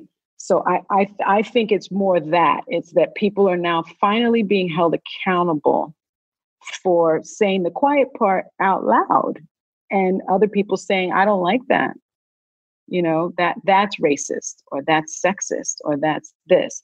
And if the person rather than say, you know what, let teach me, what do you mean by that? Why do you take it that way? The person's like, no, it's not, and yeah, blah blah blah. That's different. I think that's I think that's someone that can't learn. That's just my take. I don't know. If you, okay. I've, uh, You don't know what. I- Well, I've- you disagree? It's no. fine if you disagree. No, no, no, no, no, no. I don't. I don't think I necessarily disagree with you. I just think it's you know when we talk about like you know what cancel culture is, because I mean, because right. I mean, essentially what you're saying is like, well, yeah. I mean, no one gets canceled. They just, you know, you might lose some money and you go away for a little while and then you just come back and rebrand, right? You know what I mean, you just You're being, you know what I you're- mean? but you're being held accountable on that particular thing that you did or that you said. You're being is you're being held accountable, but I guess the part for me is that you know a big part for me is like there's never like when we're like now in the era that we're in where we're talking about just rebuilding everything. Like we're talking about you mm-hmm. know defunding the police and abolishing prison, like all these like, Reprogramming, new- reprogramming. reprogramming, right? Mhm. So Mhm. there's always I'm I'm like I'm with it. Like we can let's abolish police, let's nigga, let's get it on. But there's always there's never a discussion about what redemption looks like. And so my Oh, thing is that point.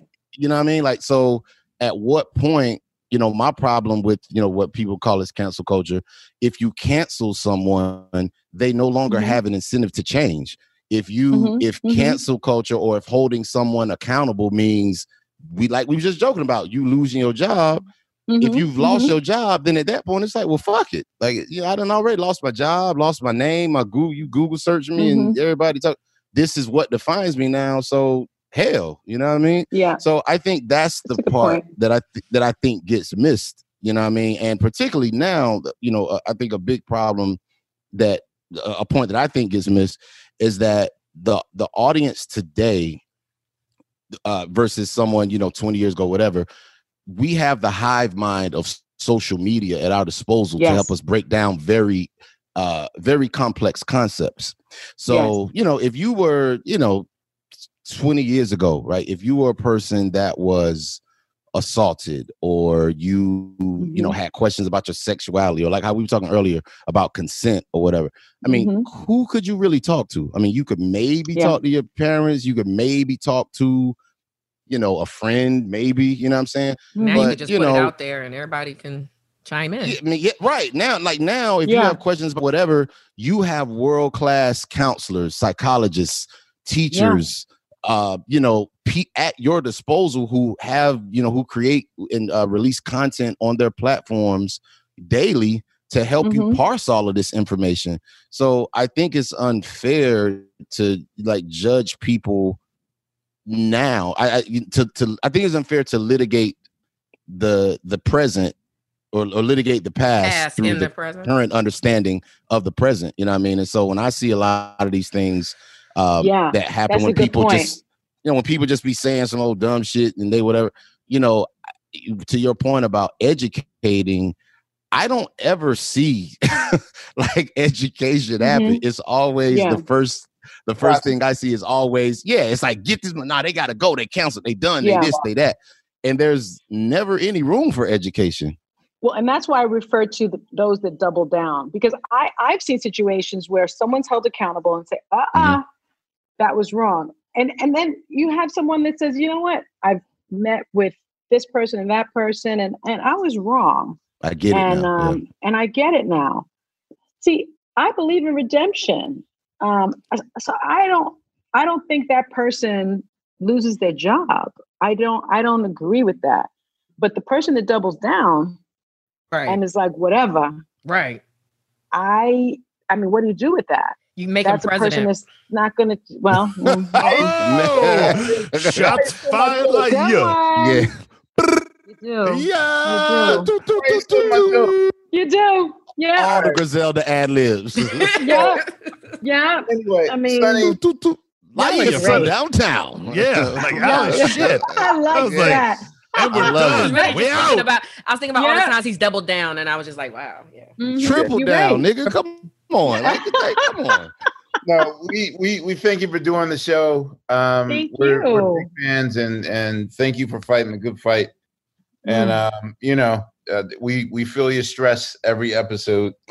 So thank you. Thank very you for thank you for feeling it with me and having me. Y'all are great. This was Yes. wonderful. And everybody this is go super out and fun. get I what I am these truths. That is Yeah. I Sunny's Am These memoir, and it is. And when Get the your world power back. open back up, when the world open back up, I'm coming for a, a nice slice of that pernil with Oh, some good. Uh, I need some. Yes. mojo. I need that. Uh, what's the, the chimichurri sauce? I need that. Come on, Yes, like, all that. come with all of it. and Some after you do black that, beans, red, yellow rice. Hell I- yeah. I hate Just to mention this invite in the over. I hate to mention this in the slide, but can you also find out why black women get fibroids? I'm sorry, it's in the book. Everybody read the book. She had them, but I'm just saying. Yes. There, Yes, there, okay. there are there are studies being done, but we're gonna talk about that. Thank you, thank you. There you go. I'm with you in the struggle. Well, on behalf Oh. of uh, Laiya, Sugar Steve, Unpaid Bill, and Fonticolo, this is Questlove. This is Questlove Supreme, and we will see you on the next go round. Thank you very much.